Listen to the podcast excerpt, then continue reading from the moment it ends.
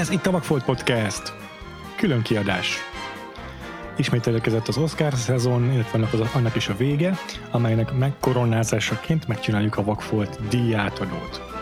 Az én nevem Frivalszki Majár Péter. Én Huszár András vagyok.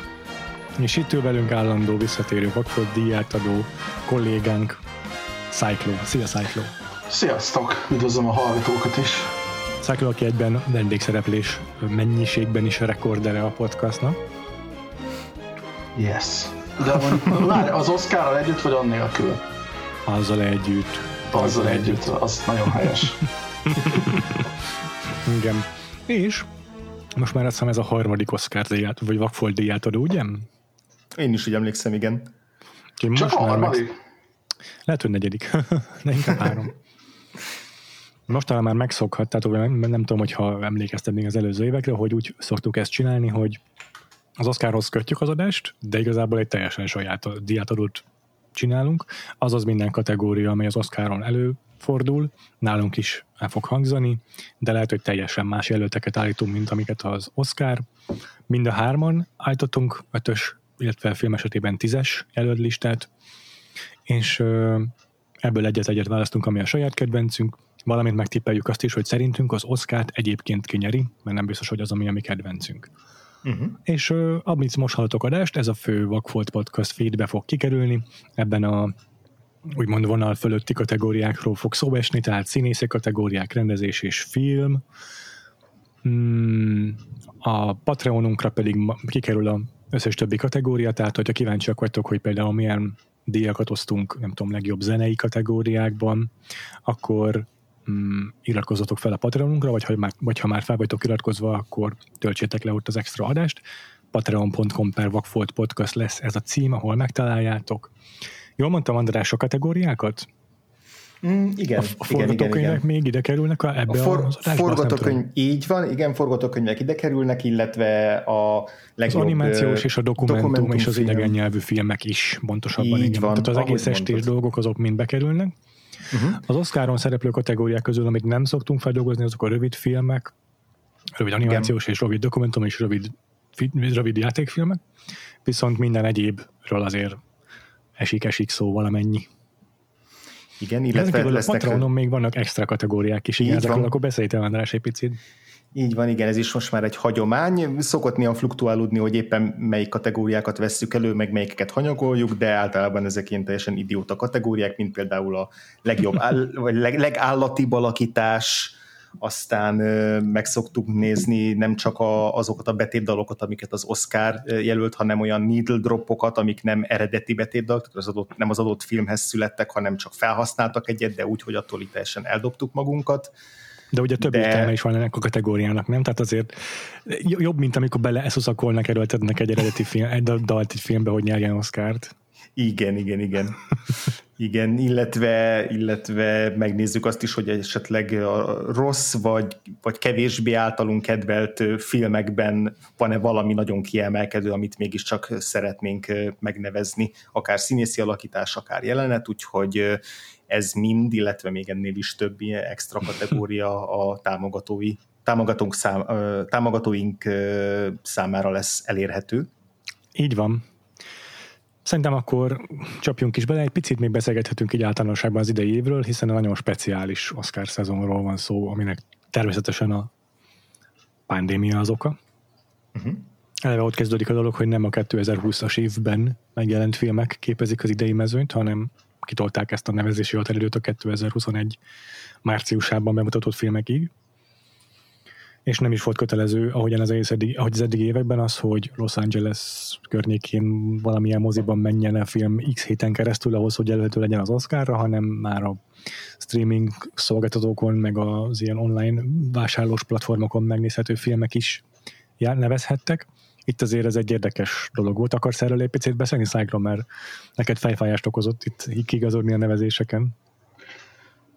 Hát figyelj, a, a, igazából csak nem értem, tehát hogy mi alapján döntek el. Ugye a, a, az, hogy egy stream szolgáltató, nem tudom, esetleg azt gondolta, hogy az Oscaron, hogyha valamivel nincs esély, akkor inkább a, az Emin majd megfuttatja, és ugye külön problémát jelent az, hogy van, ami már ment korábban az emin, de van, amiről még nem tudjuk, hogy egyébként hogy a következő emin fog-e indulni egyáltalán, amiatt, mert kimaradt. De ja. a végül, végül végén néztem az listát, amit adtál, tehát hogy ugye ott vannak a, a Small X-hez tartozó filmek, amik ugye egyértelműen előjöttek ilyenek, hogy az Oscaron valamelyik esetleg szóba jöhetett volna, meg hát nekem még igazából a Sylvie's Love volt, ami ilyen nagy kedvenc volt azok közül, ami az Oscaron nem indult. Uh-huh, uh-huh, uh-huh. Igen, tehát itt arról van szó, hogy hogy gyakorlatilag a streaming szolgáltatók, szolgáltatók bemondásos alapban azt mondták, hogy hát ez most legyen oszkáros film, ezt tekintsük, hogy mintha a mozifilmnek szántuk volna, csak a streamingen kötött ki. A más filmeket meg azt mondták, hogy jó, tekintsük, hogy mintha ez eleve egy tévéfilmnek indult volna. Pedig van köztük olyan, amit bemutattak a Sundance Film Fesztiválon. Ilyen, ilyen címekre még emlékszel esetleg, Cyclo? Mi az, ami a Sundance-en futott? Ja, és, ja. Uh, és aztán tévéfilm lett belőle végül. Nem tudom, talán, hát figyelj, a Bad Education talán, nem? Aha, aha, tényleg, igen. Szóval ez így nehéz kiigazodni. Ti hoztatok valamilyen döntést, hogy akkor hogyan szortíroztok, hogyan szaláltok? Mi, mi az, ami nevezhetőnek tekinthető számotokra itt a, a mostani Oscar, vagy azért vakfolt adóban? Figyelj, nekem a, ezekből a filmekből nagyon-nagyon kevés volt az olyan eset, hogy valamit iszonyatosan meg akartam említeni, hogy tetszett, tehát hogy nem tudnék helyette mondjuk egy jobb jelöltet találni, akkor talán, talán két ilyen eset van a, az is a Patreonos felében a, a kategóriáknak. Tehát próbáltam egyébként tartani magam ahhoz, hogy a hivatalos Oscar listából válogassak. Különösen mm. akkor, hogyha egyébként amúgy is bőségzavar áll fent, akkor, akkor sokkal egyszerűbb volt ugye úgy szűrnem, hogy eleve kihúzom azt, ami, ami hivatalosan amúgy se indulhatna. Igen. Ja, igen. Ezt én is hoztam én is. Én is, igen, ugyanígy voltam vele. Igazából nagyon szívesen jelöltem volna egy csomó kategóriában a Steve McQueen féle kis filmeket, és vérzik a szívem értük, uh-huh. de úgy voltam vele, hogy egyszerűbb, hogyha az eleve tévéfilmnek szánt filmeket kihagyom én is, nem bizony harcolok itt most a szabályrendszerekkel. Bár lehetne teljesen függetlenül kezelnünk az, az Oscar-tól ezt a vakfolt diátalót, lehetne az is, hogy itt van a Bad Education, itt vannak a Small Axe filmek, itt van az összes Netflix film, mert végül is mi közünk az Oscarhoz, de most ez nekem egyszerűsítette a dolgomat. Igen, igen, egy, pont, pont, pontosan így voltam vele én is. Mm, és akkor lassan bele is kezdhetünk. Nagyon nagyjából uh-huh. így a, az, Oscar műs, az Oscar gála műsorrendjét szoktuk követni, tehát először kezdjük a mellékszereplőkkel, és így haladunk a fő-fő-fő díjak irányába, tehát a legjobb film lesz az utolsó, amit hallani fogtok ebben az adásban. Mm, és akkor szerintem csapjunk bele. Hajrá! Billy Crystal most, bocsánat, csak Billy Crystal még, még, még, még egy utolsó izé, dalt elénekelt, aztán levonult dörgő tapsihar kíséretében levonult a, a, a színpadról, és, és most, már, most már kezdődhet az első kategória. Természetesen az első kategóriát rögtön majd egy a filmek ünneplő montás követ valamilyen táncelőadással kísérve, de, de addig akkor hallgassuk meg a legjobb férfi mellékszereplő kategóriát. Így van. A legjobb férfi mellékszereplő kategória idei jelöltjei Sasha Baron Cohen a Trial of the Chicago 7 című filmből, Daniel Kaluuya a Judas and the Black Messiah című filmből, Leslie Odom Jr. a One Night in Miami című filmből, Paul Racy, nem tudom, hogy kell kérteni, mert nagyon sokféleképpen hallottam, legyen Racy, a Sound of Metal című filmből, és Lakeith Stanfield a Judas and the Black Messiah című filmből. Tehát ketten vannak a Judas and the Black Messiah-ból, egy valaki a Trial of Chicago 7-ből, egy valaki a One Night in Miami-ből, és, és egy valaki a Sound of Metal-ból. Uh-huh. Jó, akkor szerintem menjen úgy a dolog, hogy menjünk körbe, mindenki mondja el először a saját ötös fogatát, egyből mondja meg utána, hogy mi az, amit ő ebből, ki az, akit ebből az ötből választott kedvencének, vagy hát saját győztesének, kinek adná ki a, kinek osztaná ki a vakfolt díjat, és mondja el azt is, hogy a hivatalos ötből, az Oscar 5 mellékszereplőjéből kinek osztaná ki, tehát ö, kinek tippeli, a, hogy meg fogja kapni a szobrot. Oké? Okay? Uh-huh. És akkor idén annyit egyszerűsítünk az adáson, hogy ne legyen tényleg végtelen hosszúságú, hogy most nem mutatjuk be mindegyik filmet egyesével, nem megyünk végig a premisszákon, nem áruljuk Igen. el, hogy mit tudom, kirendezte őket, meg az összes alkotót, mert hogy tényleg egyrészt ezek olyan filmek, amikről most arra, hogyha valakit érdekel az egész Oscar szezon, akkor már hallott róluk. Másrészt meg be lesz linkelve a show notes-ba legalább egy wiki oldal, vagy valamivel meg tudjátok őket keresni, hogyha a cím alapján érdekesnek, vagy az a mi elmondásaink alapján valamelyik érdekesnek tűnt. Szóval igen, most egy kicsit akkor inkább... haté- hatékonyabbak, hatékonyabbak leszünk, igen.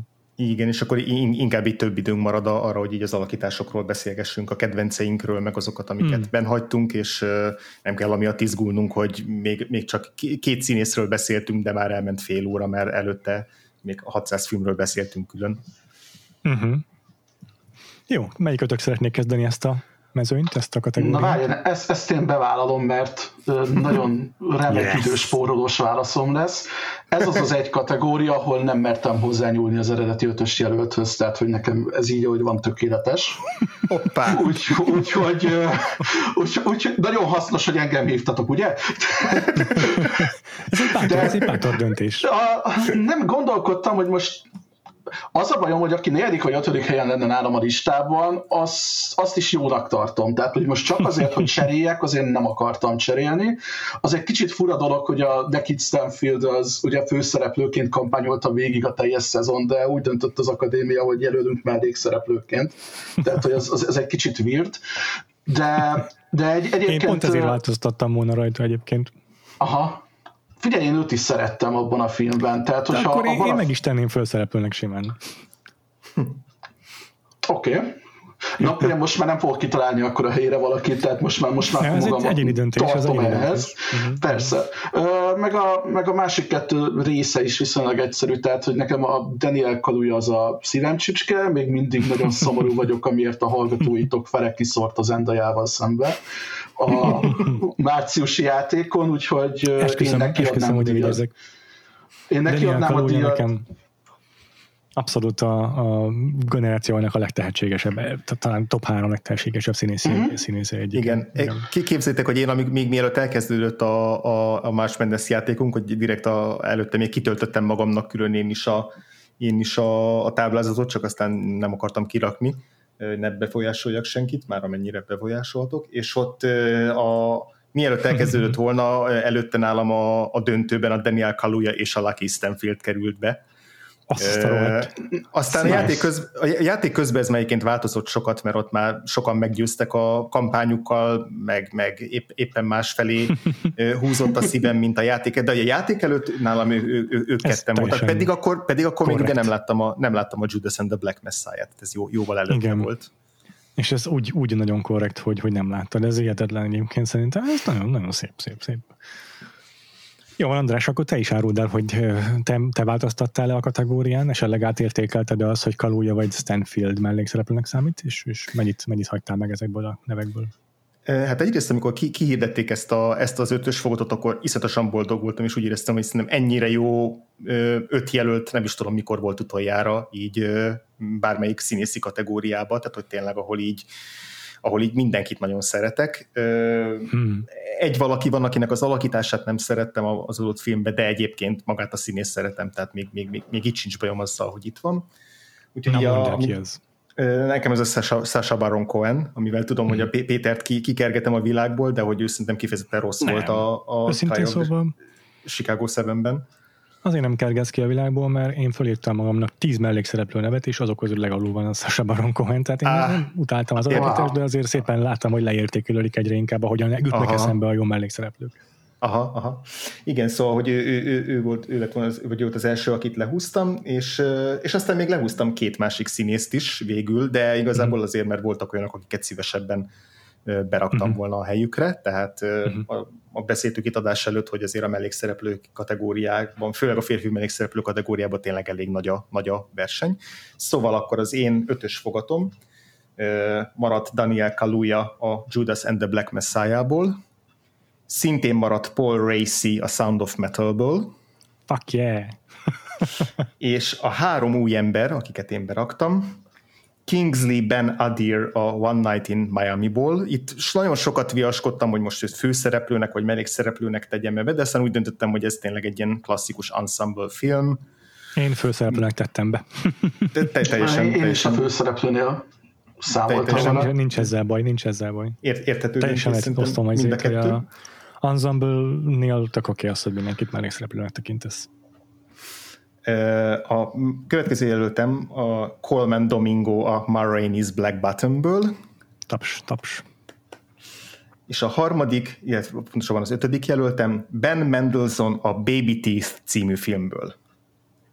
Hát ez meg micsoda. Csak hogy, csak hogy legyen egy extra is. Erről hallottam valamit, basszus. Mi ez a, mi ez a Igen, tehát nem én találtam ki ezt a filmet, ezt, ezt szeretném minél hamarabb tisztázni. Azért, azért rögtön az első kategóriában nem tennék be egy saját költeményt. Nem tudom Ö, eldönteni, hogy ez egy Yorgos Lanthimos, vagy egy David Cronenberg film címe. -e. Az első az jobban hasonlít egyébként. Te láttad Cyclo? Ö, nem, tudok róla. Meg hát Aha, a. Doctus miatt mondom, hogy végig mindegy, igen. De, Ja, tényleg. Igen, igen, igen. leesett, de hogy olyan a leesett. sztoria most nem, tehát hogy ami, ami ez passzolna. Picit, igen. Ez egy, ez egy ausztrál coming of age film, és Jaj, bakker, rajta volt a watchlistemen, mert tudom melyik ez, persze. Igen, és hogy, és hogy a, ilyen, tehát ez az ilyen sziklit jellegű sztori, tudjátok, amikor így van Ez egy, jelent? Ez a halálos beteg tinédzser főszereplős ilyen Ja, ez egy kategória, és film. szó Igen, ez egy kategória. Igen, erre van egy, egy, külön szót találtak ki rá. Abszolút, abszolút, igen. És hogy ugye ezekből min- min- minden évben kijön legalább egy-kettő ilyen film, és azért általában nagyon szkeptikusan viszonyulok hozzájuk. Szerintem a Baby Teeth az nagyon-nagyon ügyesen kerülgette ki a ilyen gicses, meg szentimentális csapdákat ugye témájával Bakker. kapcsolatban.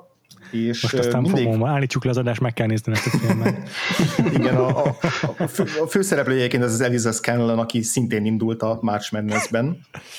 Ö, mindegyik szereplő nagyon jó benne, a Ben Mendelsohn játsza az apukáját ennek a beteg lánynak, beteg teenager lánynak.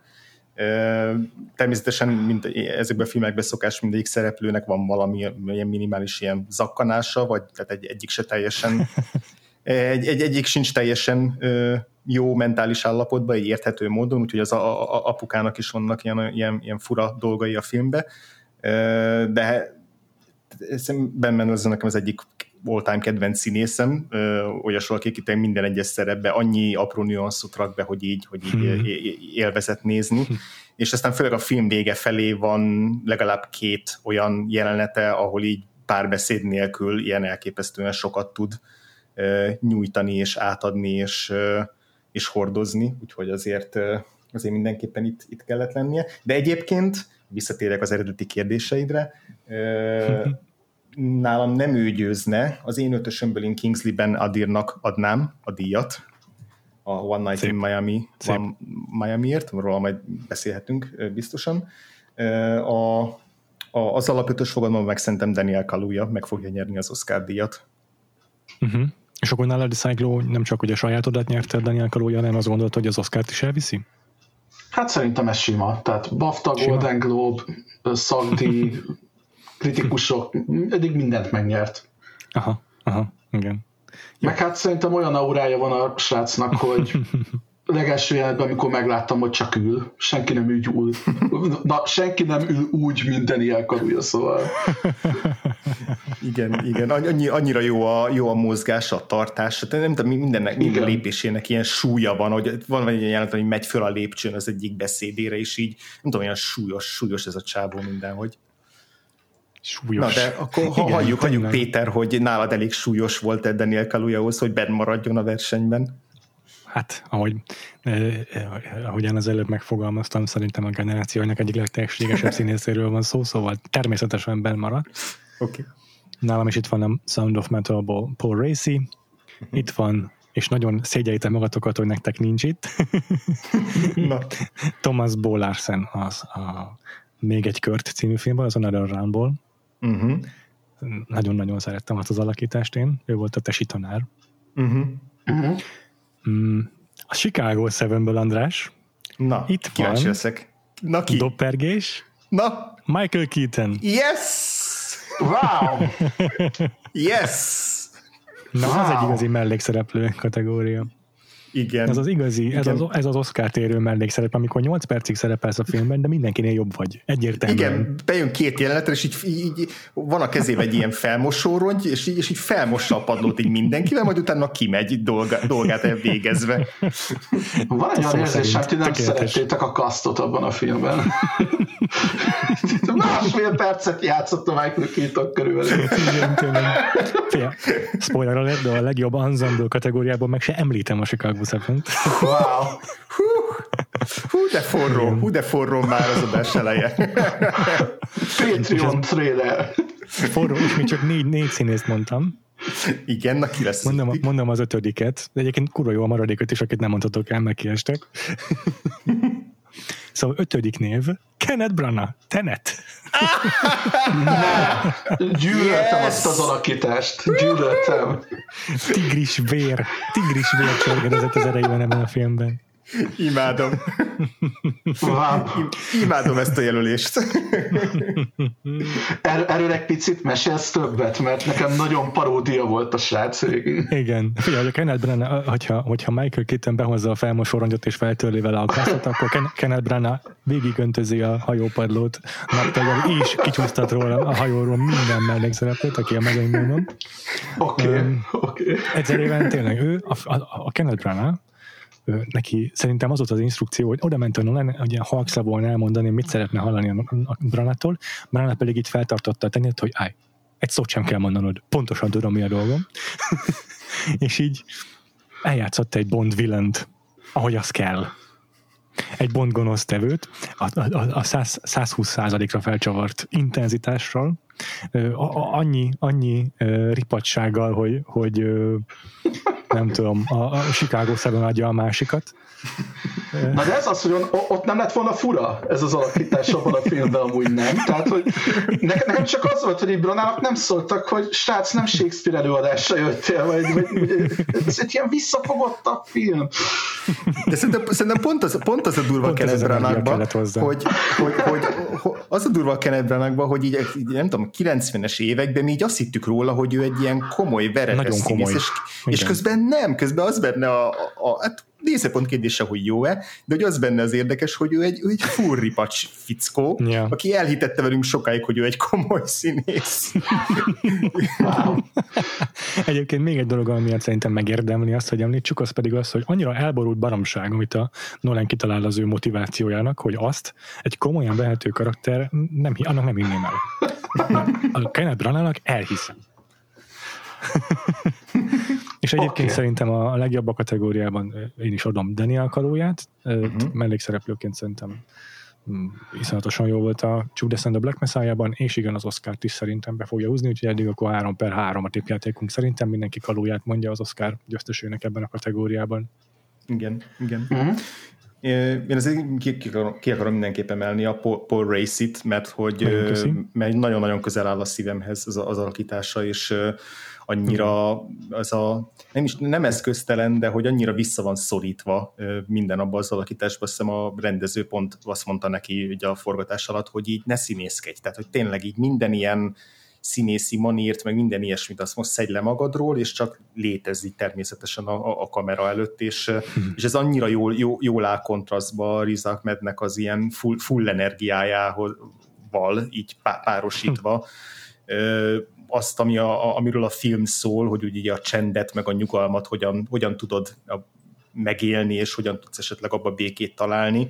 Ebben szerintem annyira fontos volt az, hogy a Paul Racy az, az tudja ezt képviselni, de úgy, hogy ne egy ilyen szent, szent fazék, vagy szent életű figura legyen, hanem egy Igen. teljesen húsvérember. Nagyon jó. Köszi, hogy, köszi, hogy ezt kiemelted. Ugorhatunk tovább a mellékszereplő kategória, a női mellékszereplő kategóriá, hogyha benne vagytok. Mm, még egy, egy szót csak gyorsan akarok említeni azért a, a Coleman Domingóról, vagyis a, a, a Marines Black Bottom-nak a mellékszereplőjéről, mert azért ott, ott, ott elég, eléggé stacked cast, tehát a Glyn Turment is simán lehetett volna jelölni.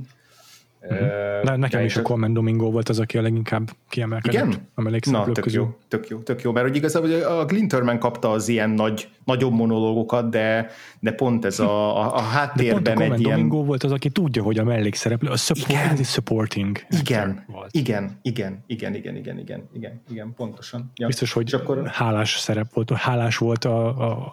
mit tudom mhm. én, a Chadwick Boseman, hogy egy ilyen színész az ő supporting actor a jeleneteiben. igen. És akkor a Kingsley Benedéről gondolom később még tudunk beszélni. Szerintem igen, igen. Jó, Tomás okay. Bollár szent még szeretném egy, egy picit tényleg méltatni, Léci, mert mindenképp. Fant- fantasztikus volt a gyakorlatilag mindenki, a még egy kör mindenkinek benne, de szinte, szerintem Tomás Bollár a legjobb szereplő, a legjobb színész az egész társaságból. Hoppá. Mm, jó, igen, Matt Mikkelsen is egyébként lehet, hogy jelölni fogom. ez most még nem biztos, ez még nem Mi nem tudjuk. igen, igen. Viszont Tomás Larsen az, aki nagyon súlyos, nagyon fontos érzelmi gerincelnek a filmnek szerintem. Mm. Tehát, hogy az ő karakteríve az egy uh-huh. katalizátorra a többiek karakterívének, és nem működne szerintem, nem azt mondom, hogy nem működne, de, de nagyon-nagyon sokat visel ez, ezzel a vállán. Az biztos. Hogy, me, hogy megható legyen az ő, ő története, hogy a, a, a nagyon próbálok spoilermentes maradni, mm. hogy, hogy megrendítő legyen az ami, az, ami vele történik, és hogy mm, a, a, a filmnek a fő konfliktus helyzete, az, amiről szó van, hogy végül is az alkoholivás az meddig oké, okay, az tökéletesen kikristályosodik az ő karakterének a cselekedeteiben, és az, az ő vele kapcsolatos ilyen érzelmi momentumokban, az, az, gyönyörűen, az gyönyörűen kirajzolódik az ő alakításában. Nagyon próbáltam Szuper. homályosan fogalmazni, de, de azért szeretném tényleg, szerettem volna méltatni feltétlenül. Tök jó. Jó, mehetünk tovább akkor valóban a legjobb női mellékszereplő kategóriához.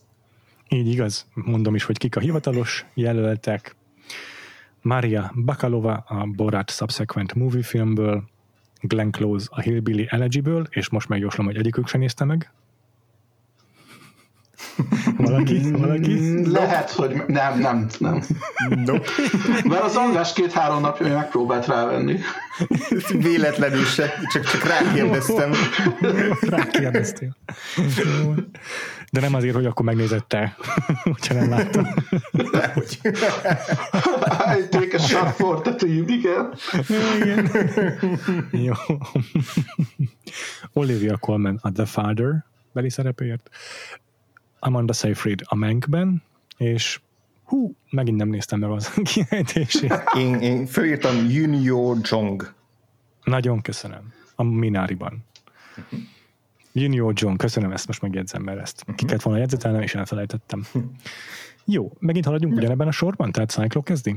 Ezt most kezdeném én szívesen, Szuper. már csak azért is, Arra. mert hogy ez az a kategória, ahonnan azt hiszem, hogy ha jól emlékszem, a színészek kategóriák közül, ahonnan a legkevesebbet ejtettem ki. Komolyan?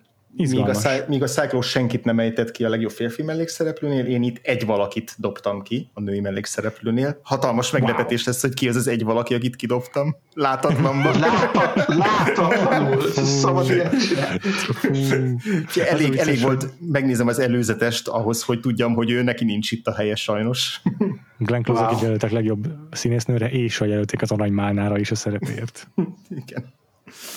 Úgyhogy szegény, szegény Glenn Close-tól ebben hmm. az évben is elbúcsúzunk, hmm. legalábbis ami engem illet. Viszont hmm. a, a másik négy jelölt én terén maradéktalanul elégedett vagyok, nagyon szerettem mind a négy alakítás, sőt Amanda Seyfried volt a kedvencem a Menkből, Maria Bacalov volt a kedvencem a Borat Subsequent movie filmből, tehát hogy tényleg vannak itt olyan alakítások, akik nem a főszereplők voltak, de hogy, de hogy messze túlszárnyalták a, a, a főszereplőt számomra úgyhogy egy, egy, egy saját plusz ö, jelöltem van, ö, az pedig nem más, mint Mia Goth az Emma című filmből, és ez Szépen. egy olyan jelölés, amit már így szerintem nem is tudom, mikor láttam az Emmát, valamikor még nagyon évelején, még lehet, hogy a, mármint tavaly, tavaly év elején, 2020 elején, és, és ezt emlékszem, hogy ez az első között volt, amiket, amit fölírtam magamnak, hogy el ne felejtsem majd, hogy, hogy őt muszáj, muszáj lesz jelölnöm ugye az Emma ez a Jane Austen adaptáció, hmm. és a, a Mia Goth játsza azt a szerepet, amit, akit a,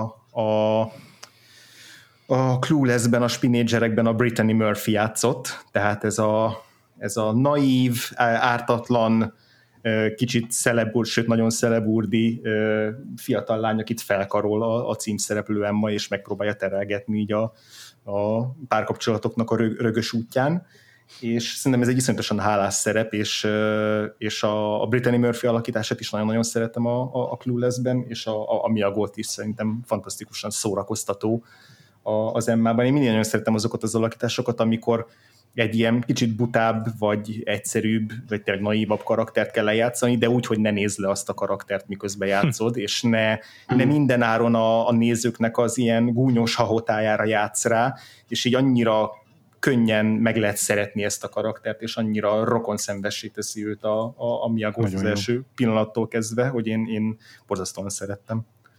De egyébként... Nem láttam még végig az emmát sajnos, úgyhogy nem Aha. tudtam jelölni. Aha.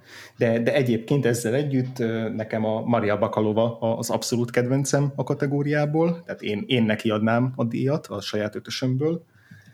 Szerintem És kinek tippeled az Oscárt? Fergeteges.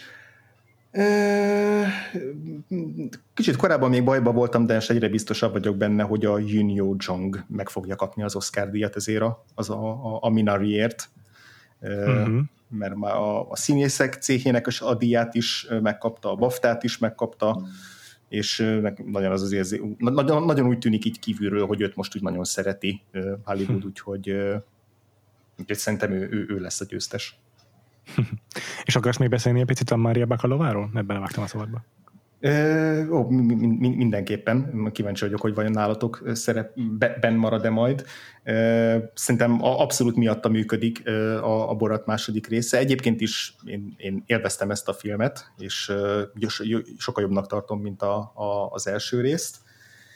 De... De hogy egyértelműen az ő karaktere miatt működik, és hogy az akadémia imádni szokta az ilyen nagy transformációkat, és hogy az a transformáció, amin keresztül megy a Maria Bakalova onnan, hogy megjelenik a film elején ilyen ketrecben csapzottan, izé, szúrtosan, mint egy ilyen kis vadállat, onnantól a film legvégéig, ahol így a kosztümjében besétál a Rudy Giulianihoz, teljesen kisminkelve, az, az, az így csak pusztán az ilyen külső átlényegülés meg, meg belső lényegülésbe is lenyűgöző, de egyébként mellette még egy ilyen komplet karakteri, karakterévet is felrajzol, és közben ő a legőrültebb az egész filmben, tehát hogy így a vizé Sasha Baron Cohen is teljesen izé, meghökkenti néha az improvizációival, szóval szerintem ez abszolút egy ilyen sztár, sztár szerep. Na, örülök, hogy, örülök, hogy kiemelted. Cyclo, akarod folytatni a sort? Folytatom én, igen. A, nekem pont a Mária Bakalován vívódtam, hogy Ben maradjon-e vagy nem. Végül egyébként Glenn Closer együtt nekem lehúzódott, tehát hogy igazából nem volt vele gondom. Tehát, hogy rá, rá, rá, az, az... Kés, rá, rád küldön tutárt, ez így nem fog működni.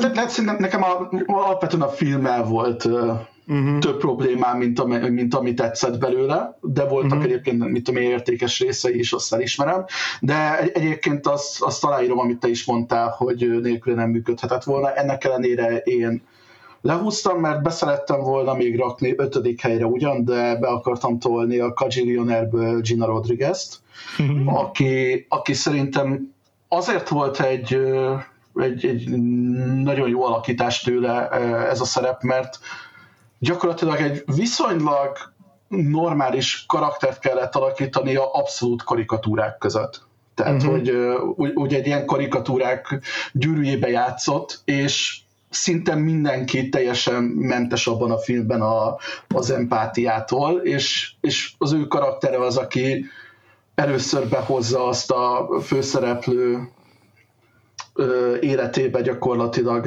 azt, azt a nem tudom, azt a külső hatást, hogy, hogy milyen az, amikor valaki törődik veled, amikor egyáltalán csak van hozzá egy jó szava, amikor ö, csak egy csak egy kedves érintése van hozzá. Tehát, hogy, hogy, hogy nem tudom, egy nagyon-nagyon érdekes alakítás volt abból a szempontból, mert mégsem mondanád annyira a Streetman karakternek az övét, hogyha egyébként egy átlagos filmbe játszana, hanem uh-huh.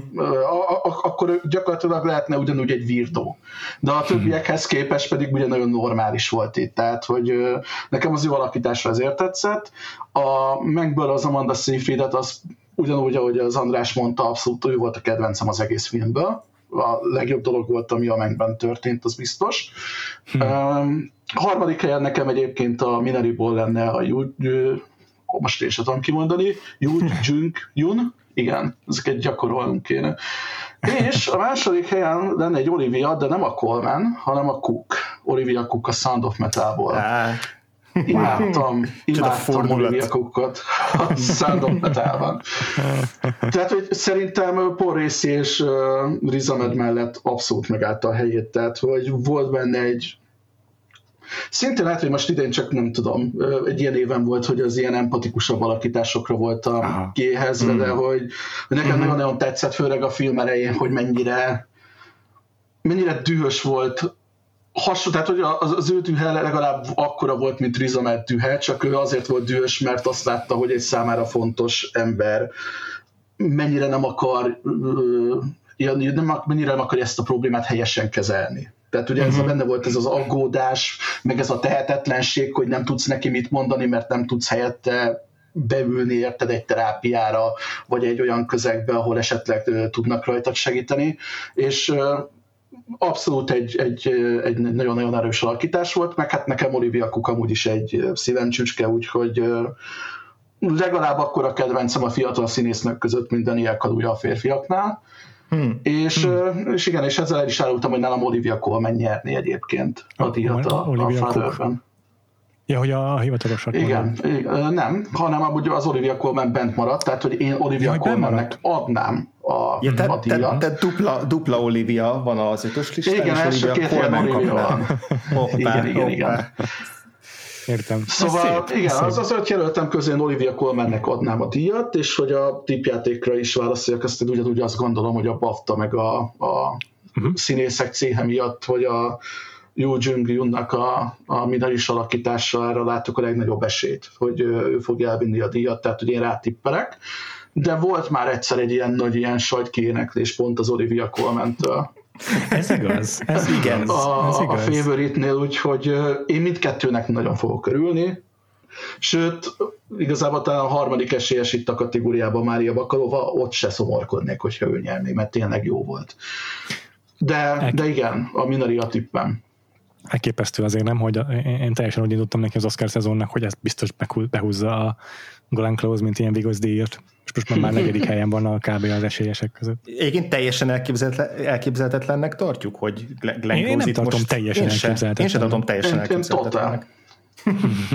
Én szeretem az ilyen híres utolsó mondatokat, szerintem a Glenn Close-nak meg az Amanda Seyfriednek itt nincs esélye aha, ebben aha. a kategóriában. Én most akkor csak azért is betippelem a Glenn Close-t, csak hogy legyen egy, egy, wow. egy izé, Keményen. vélemény. Nagyon jó. akkor is, hogyha az esélyes az valóban a, a, a dél-koreai mm. színésznél, a Yu, Yu, Yu, Yu Jong.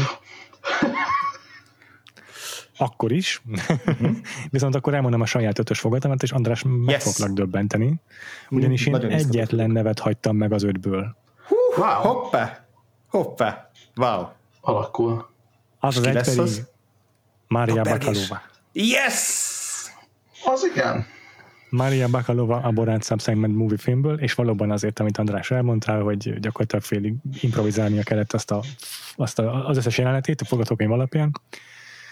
Tehát öt perccel azelőtt, hogy bemegy a jelenetbe, elmondják neki az írók, hogy nagyjából ezeket mondd el, és akkor ott helyben kell neki helytállni a, a improvi legenda Sasha Baron cohen szemben. Tehát ez, ez elképesztő teljesítmény, úgyhogy egy teljesen amatőr emberről van szó. És akkor a maradék négy név, Cyclo, nekem is itt van Gina Rodriguez a Gillionaire-ből, és wow. mindent osztok, amit elmondtál. Szuper, csodálatos. és akkor a következő három az még nem hangzott el. De izgi. Mary Elizabeth Winstead a Birds of Prey-ből.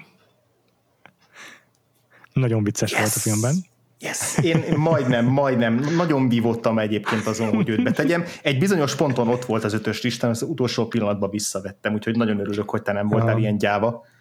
Egy kicsit néha úgy, úgy is megyek neki most már a Bakford dietadónak, hogy ezek ilyen doc kategóriák, hogy direkt ah, olyan ért, Értékelem, meg kedvet csináltatok hozzá, nekem még kimaradt a film. Teljesen rendben van, szerintem sokkal jobb, mint a hír. Mm-hmm. Tony Collette, az I'm Thinking of Ending Things-ből. Mm, nagyon helyes. Being Tony Collette. és akkor még egy alakítás, ami a saját izé, erősségeit 200%-ra csavarja. Elizabeth Moss, Shirley. Mm. Bár félig meddig főszereplő, de szerintem én, én, én, én mellékszereplőnek teszem, mert a főszereplői a filmnek a fiatalok. Mit gondolsz erről, András? Mennyire állja meg ez a helyét? Határeset. Szerintem ez olyan, mint a kalójam. Aha, aha. Én, szerintem én ebben az évben minden ilyen szabályt kidobok az ablakon, és mindent engedélyezek. Teljesen, teljesen. De az akadémia is kidob minden ilyen szabályt. Tehát... Pontosan. Megmondom őszintén, azért tettem ide, mert négy nagyon biztos jelöltem volt, és a fő, női főszereplőnél meg öt, öt nagyon biztos jelöltem volt, és ja, ja, ja. ide Persze, persze, teljesen, teljesen legitim, teljesen legi, legitim sakkozás. De egyébként tényleg az egyik legemlékezetesebb alakítás az idejében az Elizabeth Mossé, úgyhogy nem szerettem volna, hogyha megemlítjük legalább. Nem tudom, hát ha másnál előkerül főszereplőként legalább a Shirley-ből, de én ide betettem. És akkor többiről nem is akarok beszélni, szerintem volt róla külön adásunk, vagy pedig eleget beszéltünk róla. Kire úgy, tippelsz? Ja, kire tippelek, bocsánat. Hát én mondom, én, én a, ja igen, először is a saját nyertesem uh-huh. az a Maria Bakalova, Uh-huh. És akkor most, most mondom, én akkor betippelem a Glenn Close-t. Ja igen, tényleg, az tényleg, tényleg, tényleg azt mondtad, igen. és akkor én egyetlen dokumentumfilmet se láttam idén, jó, lehet, hogy láttam egyet-kettőt, de ezt a kategóriát én skippelni fogom.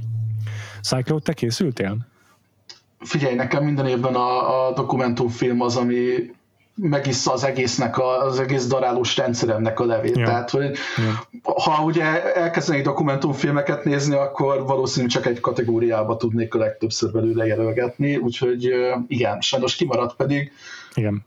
Igen, ez, ez az a hátrány a dokumentumfilmeknek, hogy az valószínűleg csak a dokumentumfilm kategóriába esélyes, míg a játékfilm az legalább négy-ötbe lehetséges. Igen, de, de minden évben azért szégyelem emiatt magam, mert uh, egyrészt itt van az András, aki szerintem egy ilyen nagy, uh, nem tudom, paladinja itt Magyarországon a dokumentumfilmeknek, tehát hogy folyamatosan ajánlgatja őket, meg ugye az évvégi listáitokra is egy csomót szokott fölrakni, de egyébként a fölmész a Metacriticre is, hogy mondjuk mik voltak a legjobban pontozott filmek a, egy adott évben. A, az első hmm. tíz tízben szinte kettő skriptel dolgot találsz, az összes többi dokumentumfilm mindig. Őrület. Tehát, hogy amúgy, amúgy megérni egyébként nézni őket biztosan, de hát majd, majd remélem ez jövőre változik. Idén én is kiülöm ezt. Ja, Igen. miatt András elmondaná a saját ötös fogat, tehát amúgy tippelni akarsz Cyclone nyertes, akkor elmondom az öt hivatalosat gyorsan, jó? Uh-huh. Tehát a legjobb dokumentumfilm, egész estés dokumentumfilm kategória jelöltjei, most az angol címeket fogom mondani, bár sokszor ezek nemzetközi filmek. Collective, Crip Camp, The Mole Agent, My Octopus Teacher és Time. Ezekből én, én kettőről hallottam, de egyet sem láttam őszintén szóval. és most a, a témaválasztás miatt én azt, azt, azt, azt, azt tippelem, hogy a Crip Camp nyeri meg ezt. Wow. Hm. Neked van én, én, én, én ezt szűkítettem háromra, a kollektív ugye adná magát, mert nemzetközi kategóriában is jelölve van, de kimarad. A, a Time-ra gondoltam még, mert hogy az egy ilyen kritikus kedvenc dolog volt, viszont én pusztán taktikai okokból én benyomom a My Octopus Teacher-t a tippre, mert egyszerűen azért, mert nyert egy baftát, meg nyert a dokumentum kategóriában a, a producerek uh-huh. céhénél is egy díjat. Értem. Oké, okay. Úgyhogy ez jó, ez jó, jó. My Octopus Teacher. Yep. És akkor András, most kapsz egy öt percet a kategóriára, addig először a magyarokról se viszkinek. Feláll, felállok a pódiumra az ilyen... Már izé, én, én megnyitom 500, a Letterboxon, és 500 oldalas paksamétámat így elrendezgetem így a pódiumon.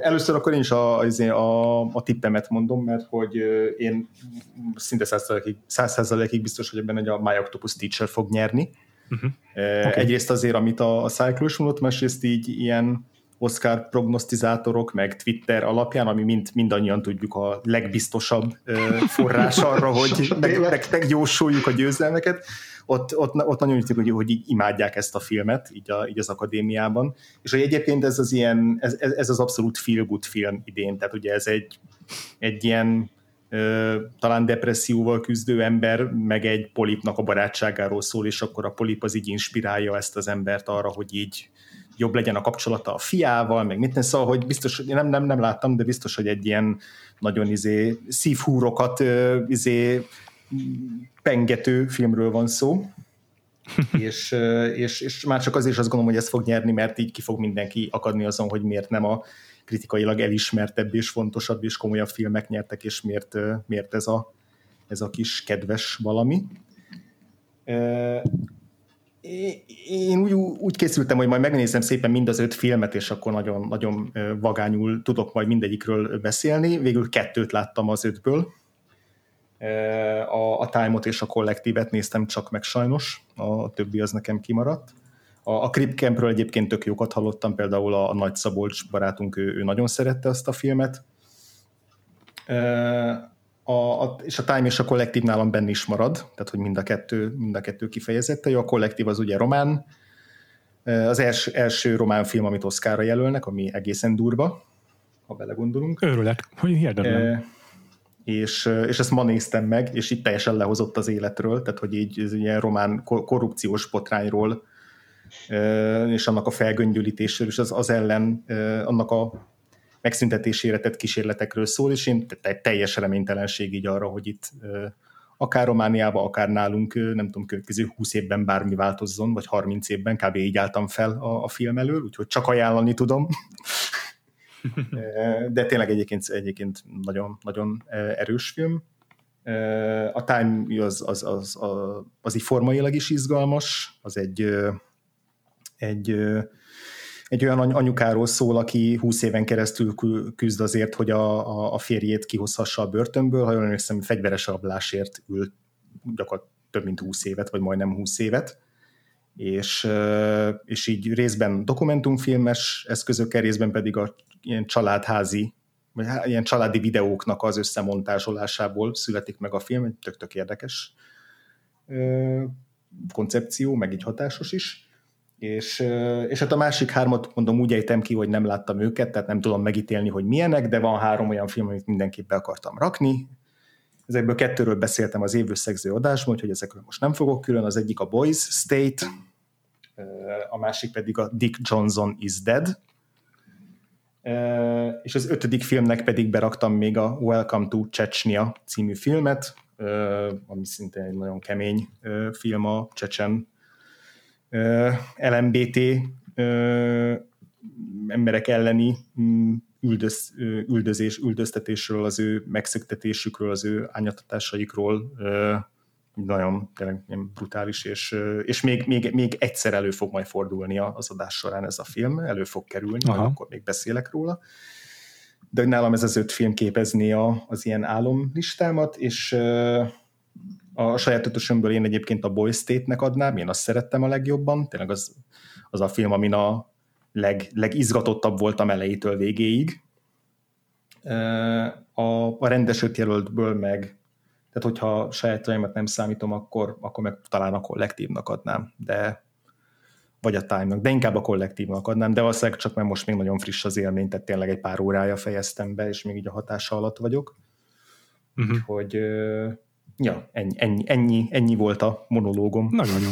Nagyon. Egyébként mindig meglepő, mennyire hatékonyan össze tudod foglalni ezt a kategóriát. Gratulálok.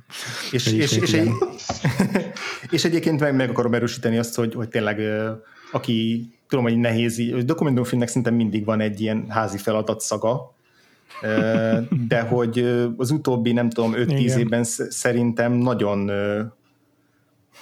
nagyon nem, nem tudom, hogy sokszínűvé vált-e, lehet, hogy csak előtte én nem ismertem annyira jól a dokumentumfilmeket, de hogy az én szememben sokkal sokszínűbbé, izgalmasabbá, műfajilag változatossá, és szuper izgalmassá vált így a, így a dokumentumfilmnek a, a, a formája, és így tényleg minden uh-huh. évben találok legalább négy-öt olyat, ami így betegszik azért, hogy az év, évvégi top 10-be bekerüljön, úgyhogy javaslom uh-huh. a, azoknak, akik, akiknek van hozzá kedve, hogy így keresgéljenek, mert érdemes.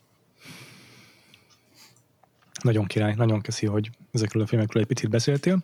Ugrunk egy mainstream kategóriára, ez pedig az animációs, egész estés animációs filmek, uh-huh. ahol a hivatalos jelöltek mezőnye a következőképpen fest. Bocsánat, megvan. Onward, vagyis előre a Pixar-tól, Over the Moon a Netflix-től, Shaun of the Sheep movie Farmageddon. Ez melyik stúdió? Nem a Laika, hanem a Ardman, köszönöm. Soul a Pixar-tól, és a Wolf Walkers a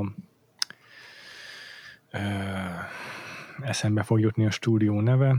Igen, most nekem se úrik be. Mindegy Tom Moore rendezésében. Ők így ö, ilyen írfolklór történeteket dolgoznak fel, nem, nem először legalábbis. Na jó van, én ezekből összesen láttam hármat, és van még egy negyedik dokument, ez egy animációs film, amit láttam idén, ez az összes, amit láttam idén, úgyhogy ez, ez ezekből áll a mezőnyöm. Ti hogy álltok vele?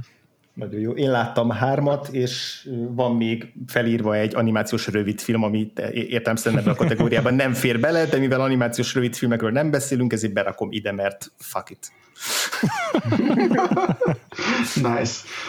Ugyanez én is láttam a három nagyobb filmet ezek mm. közül, illetve én is láttam plusz egyet, de szerintem az már a jövő évi Oscarba fog átcsúszni a raja. Gyanítom én is, mert nem láttam a dokumentumban, pedig én is nagyon kerestem uh-huh. a hivatalos nevezhető filmek között. Igen.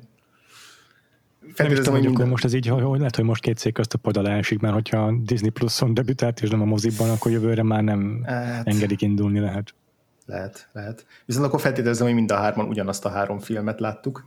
Az hát On, on, Onward. hogy melyik ez. Mm-hmm. igen, igen, az Onward, Onward, a Soul és a Wolfwalkers. Mm-hmm. Így van, igen.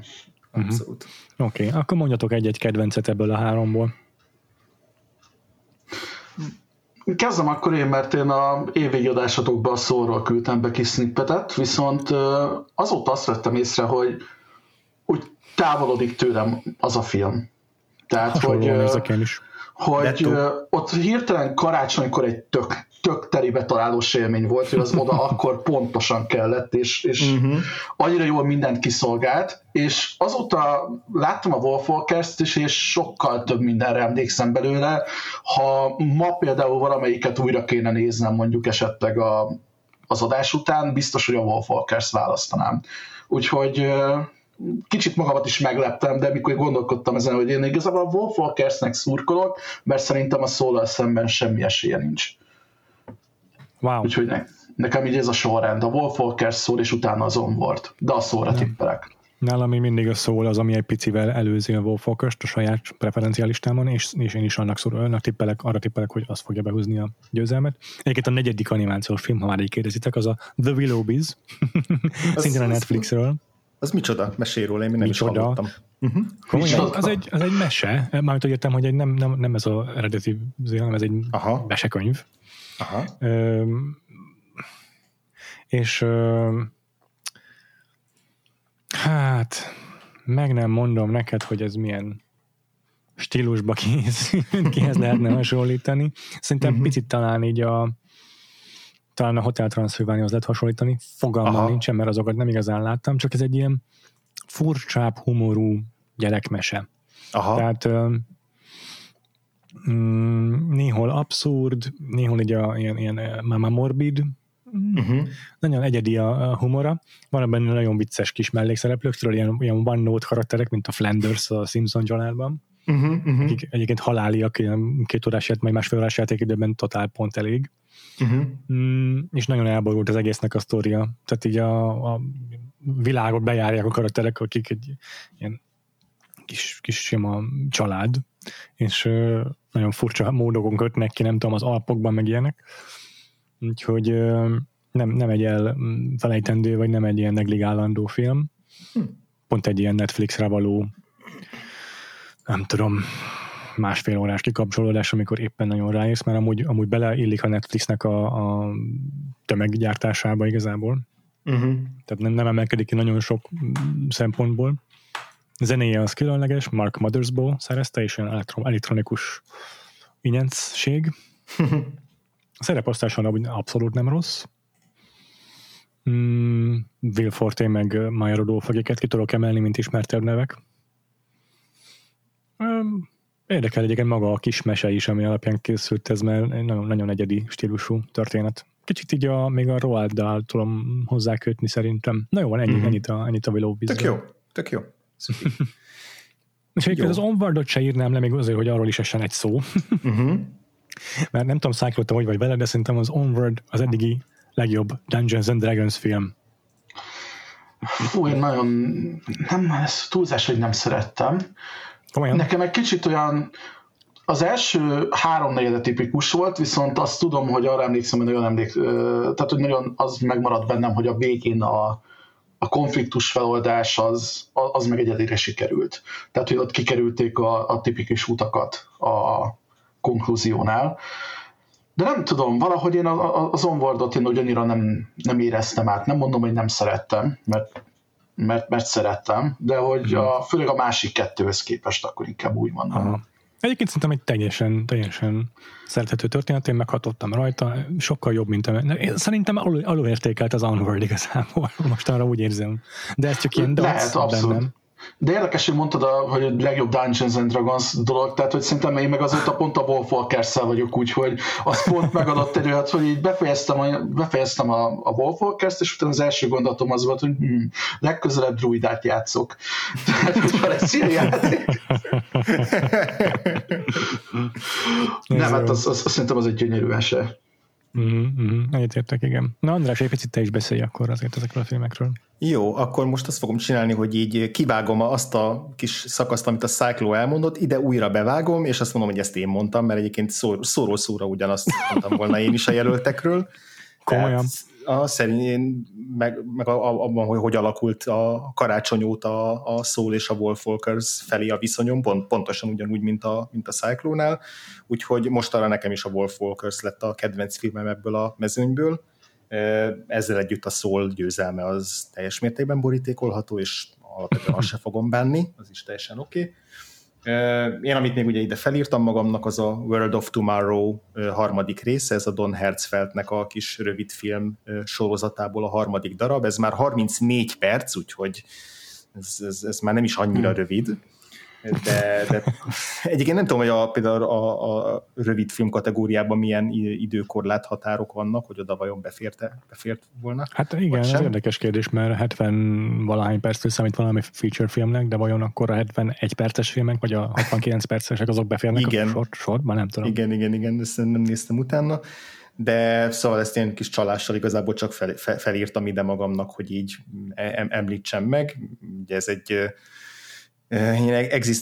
egzisztenciális kérdéseket feszegető science fiction kisfilm, füzér, de egymás folytatása, és itt ez a harmadik, ez az egy talán leg, komplikáltabb, ebben már van többszörös időutazás, klónozás, saját magad különböző verzióinak lepuffantása, nyomozás, poszthumanizmus, futurizmus, és közben az élet értelmetlenségének a, a kis szálozgatása, úgyhogy úgyhogy nagyon, nagyon érdekes film, meg izgalmas kis film. Mivel mi nem beszélünk a animációs rövidfilm kategóriáról, ezért csak itt, itt akartam említést tenni róla, mert egyébként még nem láttam semmilyen animációs filmet idén a említett három filmen kívül, meg Aha. a Raján kívül, ami most ugye nem játszik.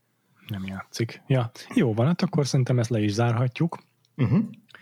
És a következő kategória már egy, vagy hát igazából nem már, mert ez újabb egész estés kategória, ezúttal a nemzetközi filmekről fogunk beszélni, ezt pont az utóbbi időben valamikor keresztelték át idegen nyelvű filmről nemzetközi filmre, de szerintem nem változott semmi a nevezés technikáját illetően, vagy a nevezés mm. kritériumrendszerét illetően.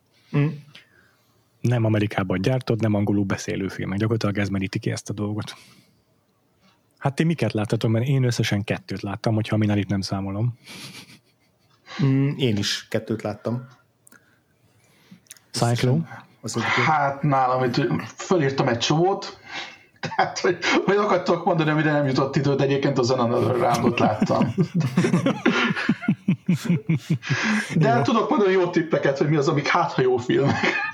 Jó, Egyébként mondd elő őket, én tök Figyelj, hát amit gondoltam, hogy meg fogok nézni, csak nem jött össze a, a brazil bakura akartam például, a, akkor akartam a dél-koreaiaktól, van egy ilyen fekete komédia thrillerjük, a Beasts Clothing on Straws című film, amiben egyébként a Minaris nagymama játszik, hmm. szintén Aha. hogyha valaki meg szeretné nézni egy másik filmben is, ez kicsit ilyen fejezetekre bontott, ilyen Tarantinos, Guy Ritchie jellegű valaminek gondolom a leírás alapján, meg a Aha. White Goose Lake kínai krimit néztem még ki. Hm. Király. De, de végül itt idő hiányában ők is a padlóra estek sajnos. Ja, én, a, én az alap öt kategóriából láttam kettőt, és így nagy nehezen ki tudtam tölteni még még, még három sajáttal, de tényleg ezt így, mm. azt így nagyon... Azért gyorsan be... elmondom ezt az ötöt, hogy jó, hogy akkor legyen miről beszélned. Please. még egy kört, Another Round, Dániából, Thomas Winterberg filmje. Uh-huh. Better Days, Hongkongból, Derek Tsang filmje. Kollektív, tehát az emlegetett dokumentumfilme mm, Romániából, Alexander Nanau filmje. The Man Who Sold His Skin, uh, Tunéziából. Mm, Kauter Ben Hanaya, Hania filmje, és Kvovadis Aida, Bosznia és Hercegovinából, Jasmila Zsbanic filmje. Uh-huh. És akkor kérlek, miket láttál ebből a kollektívat, és a igen. még egy kört azt sejtem. Igen, igen, igen, te, ezt a két filmet láttam a, az, az ötös fogadból és, és ez a három, amit még én így berakok pluszba, az egyik az a felkészülés meghatározatlan ideig tartó együttlétre, ami ugye a magyar Na, Oscar nevezés volt. néztem meg. Pedig el, el, el, volt indítva, de nem volt rá idő. volt indítva. Szerintem egy, egy, egy... ez most jobb vagy rosszabb? Hát ez az jó kérdés. Szinte annak a filmnek van egy egészen fantasztikus és ilyen, ilyen dúdbőröztetően hatásos első fele, vagy ilyen első két harmada, és aztán egy milyen hétköznapi utolsó harmada, de, de ezzel együtt még mindig tényleg van, van egy nagyon erős atmoszférája, meg hangulata, ami így, mm, ami így megmarad bennem. Aztán beraktam még a Chilei Emma című filmet, ezt a Pablo Larraín rendezte, ki ugye rendezett már amerikai filmet is, az, azért ő rendezte, ha jól emlékszem, a, a Jackit. A Jackit. Igen, a Natalie Portmannel. Uh, igazából magát a cselekményét az Emának nem annyira szerettem, mert, mert tele volt ilyen nagyon fals fordulatokkal, meg ilyen mesterkélt melodramatikus fordulatokkal, amiket így nem, nem, nem nagyon tudtam uh, élvezni.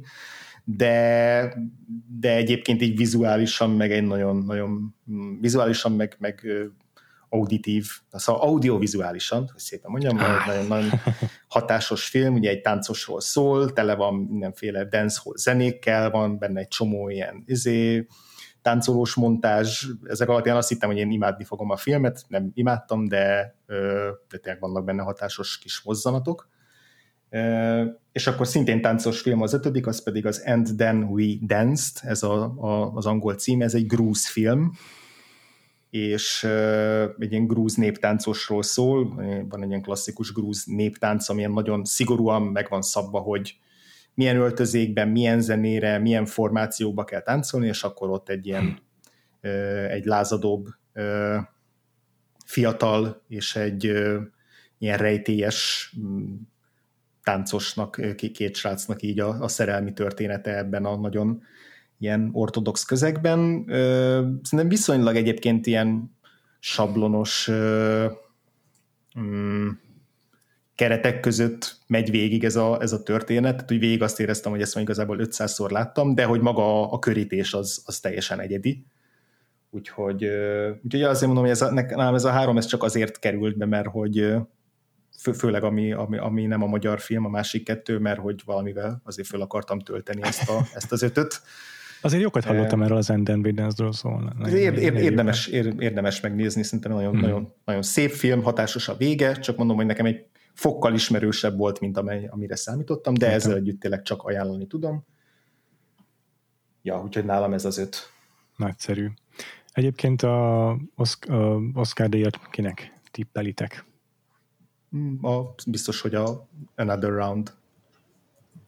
Ugyanez, igen. Akkor ezt háromszor Radorrandra írom be a tip játékunkba. Egyetértek, és egyébként én nekem az a kedvencem, és abból a kettőből, amit láttam. A másik, amit nem láttam, amit még láttam, a idegen Tényleg kategória. a másik. Ból, az a Fehér Tigris a Netflixen, a The White Tiger. Oh, azt tök, ez, ez, ez, azt hiszem, hogy uh-huh, azt hiszem, hogy ebben a kategóriában nem indul, ugye? Ö, nem, nem, de egy forgatókönyv jelölést megcsillant, úgyhogy így van, így van. Ez egyébként a, a Parasite Scorsese stílusban. Hmm. Mm, Komolyan teljesen, teljesen nem, nem ezt képzeltem. Mint... Aha. Tényleg? Aha. Se nem olyan jó, mint a Parasite, se nem olyan menő, mint a Scorsese. Hm. Mindenkettőnek ilyen epigónja. De Aha. egyébként nem, nem mondom, hogy ne nézzétek meg, szerintem teljesen korrekt film. Netflix színvonal fölött van azért egy, egy, egy hangya lábnyival. Hmm. Hát én most azért kedvet csináltál hozzá, mert én azért is söpörgettem így a padló alá, vagy a szőnyeg alá igazából, mert nekem meg mindenhol azt hallottam, hogy jó, ez egy rosszabb gettó milliómos. Á, szerintem a gettó milliómosnál sokkal jobban helyén van az esze. Tehát az, a gettó milliómos az ennek a, ennek a mézes-mázos verziója. Ugye a, uh-huh. az indiai kaszt rendszerről, ugye a Parasite-nak a helyi megfelelőjéről uh-huh. nagyon sokat elmesél. Mondom, so, szerintem, szerintem intelligensebben, mint a, a, a Ghetto Milliómos. A Ghetto Milliómos, az mondom, ez ennek a, ennek a látványos csinnadratta verziója. Halkan mondom, hogy én szerettem. Ja, én is, én is. Nem, nem vicceltem, csak... Nem szórakoztam a Ghetto Milliómoson, teljesen oké, okay, megmondom, hát a Danny Boyle stílusában ki, kiemelkedő jó film szerintem. Mm. Ez egy nagyon más, meg, meg hát helyi, tehát indiai rendező alkotta, indiai sztorinak a feldolgozása, azt hiszem egy könyv adaptáció. És szuper a szereposztás is, tehát itt három fő mm. szerepet lehet kiemelni, a, a főszereplőn kívül két gazdag ember, aki még fontos, az egyikük egyébként a Priyanka Chopra, és nagyon, nagyon jó mind a hármójuk, nagyon karizmatikus a főszereplő is, meg a két gazdag, gazdagot játszó indiai színész is és tök jó a, alapvetően a rendezése, van egy erős stílusa ennek a filmnek, de mondom azért látszik egyértelműen, hogy nagy, nagyon Scorsese próbál lenni, tere van narrációval, az a leginkább fájó pontja a filmnek, hogy valószínűleg felolvassa a könyvet egy jó részben a narrátor, és teljesen szükségtelenül teszi mindezt, tehát két szerepe van, vagy elmondja az, ami történik, amit, amit amúgy is látunk, vagy kimondja a mondani valót, tehát mind a kettő teljesen szükségtelen de ezeket az apró ilyen baklövéseket leszámítva, ez teljesen korrekt film. Na jó van. Mielőtt belevágunk a két forgatókönyv kategóriába, valamint a rendezőbe és a férfi és a női főszereplőben, meg a legjobb filmbe, gyorsan felhívnám a figyelmet arra, hogy van egy Patreonunk, patreon.com per Vakfolt podcast, hogyha tetszik az adásunk, akkor ott meg tudjatok majd hallgatni az extra kategóriákat, ezen kívül pedig a Facebookon a Vakfolt podcast társalgóra keresettek rá, és csatlakozatok a csoportunkhoz, mert ott lehet beszélgetni ezekről az Oscar jelöltekről. Ha ti is megnéztétek ezeket a filmeket, vagy a esetleg a itt elhangzottak alapján kedvet kaptatok hozzá, akkor ott beszámolhatok a ti filmélményetekről. És euh, akkor folytassuk a a következő kategóriával, amely az adaptált forgatókönyv lesz, és mondom is, hogy mik a hivatalos jelöltek, jó? Uh-huh. Borat Subsequent Movie Film, itt el sem mondom nektek, kik írták ezt a filmet, voltak, hogy 50 ember, igen, 50 ember. Pontosan. igen. igen. És amiatt számít adaptáltnak, hogy már volt egy elős, első része, és ilyenkor a karaktereket újra feldolgozván ez adaptációnak számít. Igen. The Father, um, Christopher Hampton és Florian Zelach forgatókönyve, Florian Zellernek a saját színpadi művének az adaptációja. Uh-huh. Nomadland Chloe Zhao-tól, amely Jessica Bruder könyvének a feldolgozása, One Night in Miami, Camp Powers saját színpadi művének a feldolgozása, és a White Tiger, az imént emlegetett Fehér Tigris, Ramin Bahrani, a rendező saját forgatókönyve, amelyet Aravinda Diga regényéből készített. Ja, tök jó, hogy megnézted itt a White Tiger-t is, mert nekem az, az maradt ki. Fel volt így írva még valamikor, hogy azért azt így illene bepótolni, így, hogy teljes legyen a, tíz forgatókönyv mhm. jelöltel való ismeretem, de végül egyszerűen nem volt hozzá kedvem. Úgyhogy, Aha, egyébként totál kimaradt nekem, hogy ezt jelölték legjobb forgatókönyvre. Azt azért néztem, mert a Filmklub podcastban szóba jött, és tökről beszélgettek róla. és aztán mondom, hm, ezt a filmet jelölni kéne a legjobb forgatókönyv kategóriában, és aztán így megdöbbentem, hogy ez arra van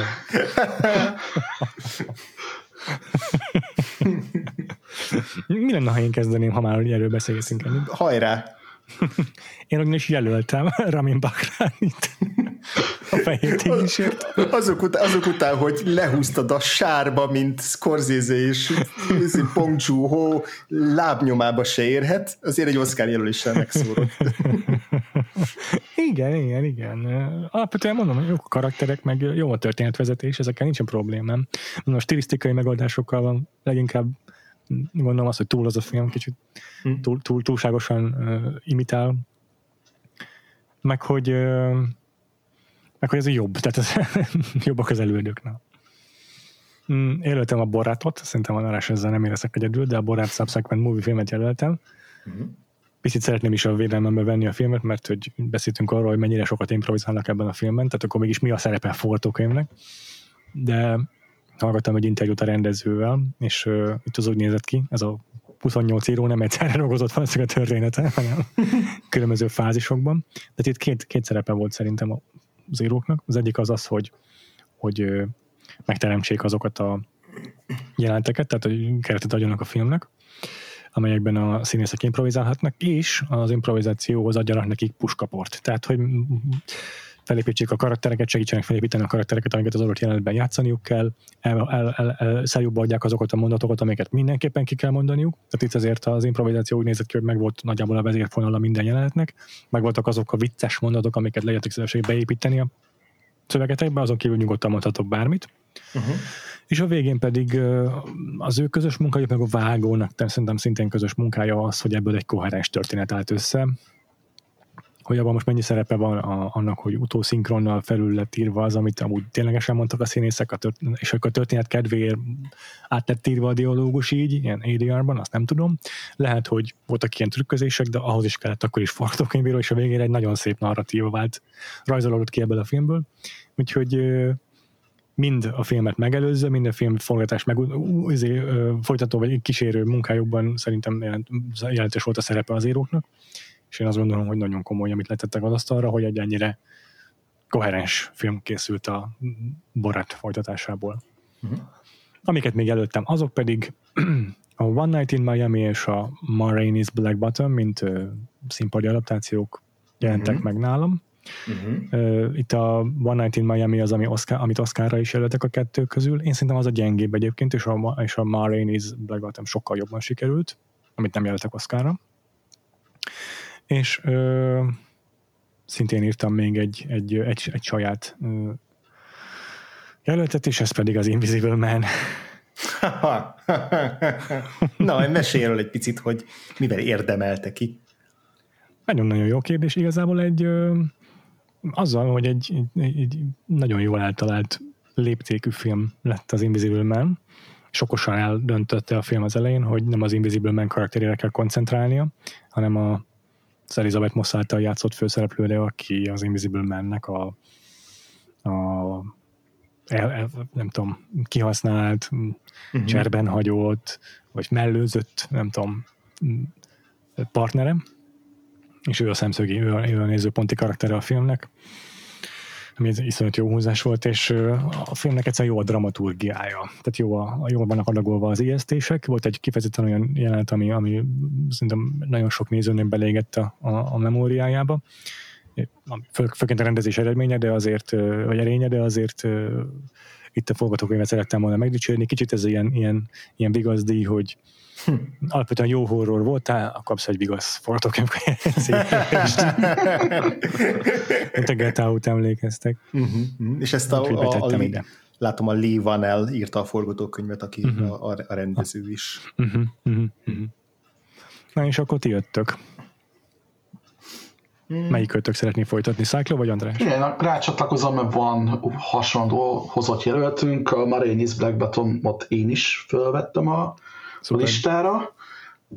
Öm, hasonló okokból, hogy szerintem egy baromi jó feszes script, nagyon-nagyon hatásos monológokkal, uh-huh. és gyakorlatilag egy deka üres járat nélkül van uh-huh. az egész történet elmesélve, akkor a Feathert azt bent tartottam, hasonló okokból, tehát hogy az is ugye egy ilyen viszonylag kevés üres járattal rendelkezik, de hogy, hogy az is egy olyan színpadi átírás, hogy igazából nagyon-nagyon láthatatlanná teszi a időbeni ugrálgatásokat, meg a, a, az asszociációs ugrálgatásokat is, és szerintem ez azért alapvetően biztos, hogy a forgatókönyvből indult ki hogy le, hol le, vannak le, ezek le a... is húzom a One Night in Miami-t, beírom a helyére a The Father. Na, várjál, megyek tovább. Valószínűleg nátok nem lesz benne, de az I'm Thinking of Ending Things, a Charlie Kaufman féle script, az, az, azt én imádtam. jó. Biztos vagyok benne, hogy rengetegen gyűlölik, meg nagyon pretentious, meg nagyon hosszú, de alapvetően lehet, hogy csak azért, mert nekem a gyengém imádom, amikor emberek csak így hosszasan filozófiáról, popkultúráról beszélgetnek, tehát hogy, hogy a, a, a, az autóban előadott mini podcast az egy szuper dolog volt, tehát én azt abszolút megvettem. Most ez ilyen negatívnak hangzik, de egyébként tényleg szerintem az egy, az egy nagyon-nagyon okosan összerakott film, meg Igen. extra rétegek kerülnek elő, hogyha az ember másodszor is megnézi, meg mindegy. Tehát, hogy én azt Igen. rendkívül élveztem. A Nomadland, a Chloe Zhao-tól az bent maradt nekem második helyen. Én lehúztam, mert szerintem nem annyira forgatókönyv érdeme, hogy az a film ilyen jó lett. Mm, én, én úgy vagyok vele, hogy szerintem ugye egy, eleve egy, ugye egy könyvből van adaptálva a dolog, másrészt szerintem, mivel ilyen hétköznapi embereket alkalmaztak színésznek, szerintem biztos, hogy sok ilyen saját tapasztalat, saját történet át lett oda emelve, illetve nekem a tempója miatt amit majd még lehet, hogy a vágásnál beszélgethetünk még erről, mert az is azért Igen. vastagon felel az egészért, de hogy, hogy úgy vált helyszínek hónapok között a, az egész történet, hogy egy pillanatra nem tűnik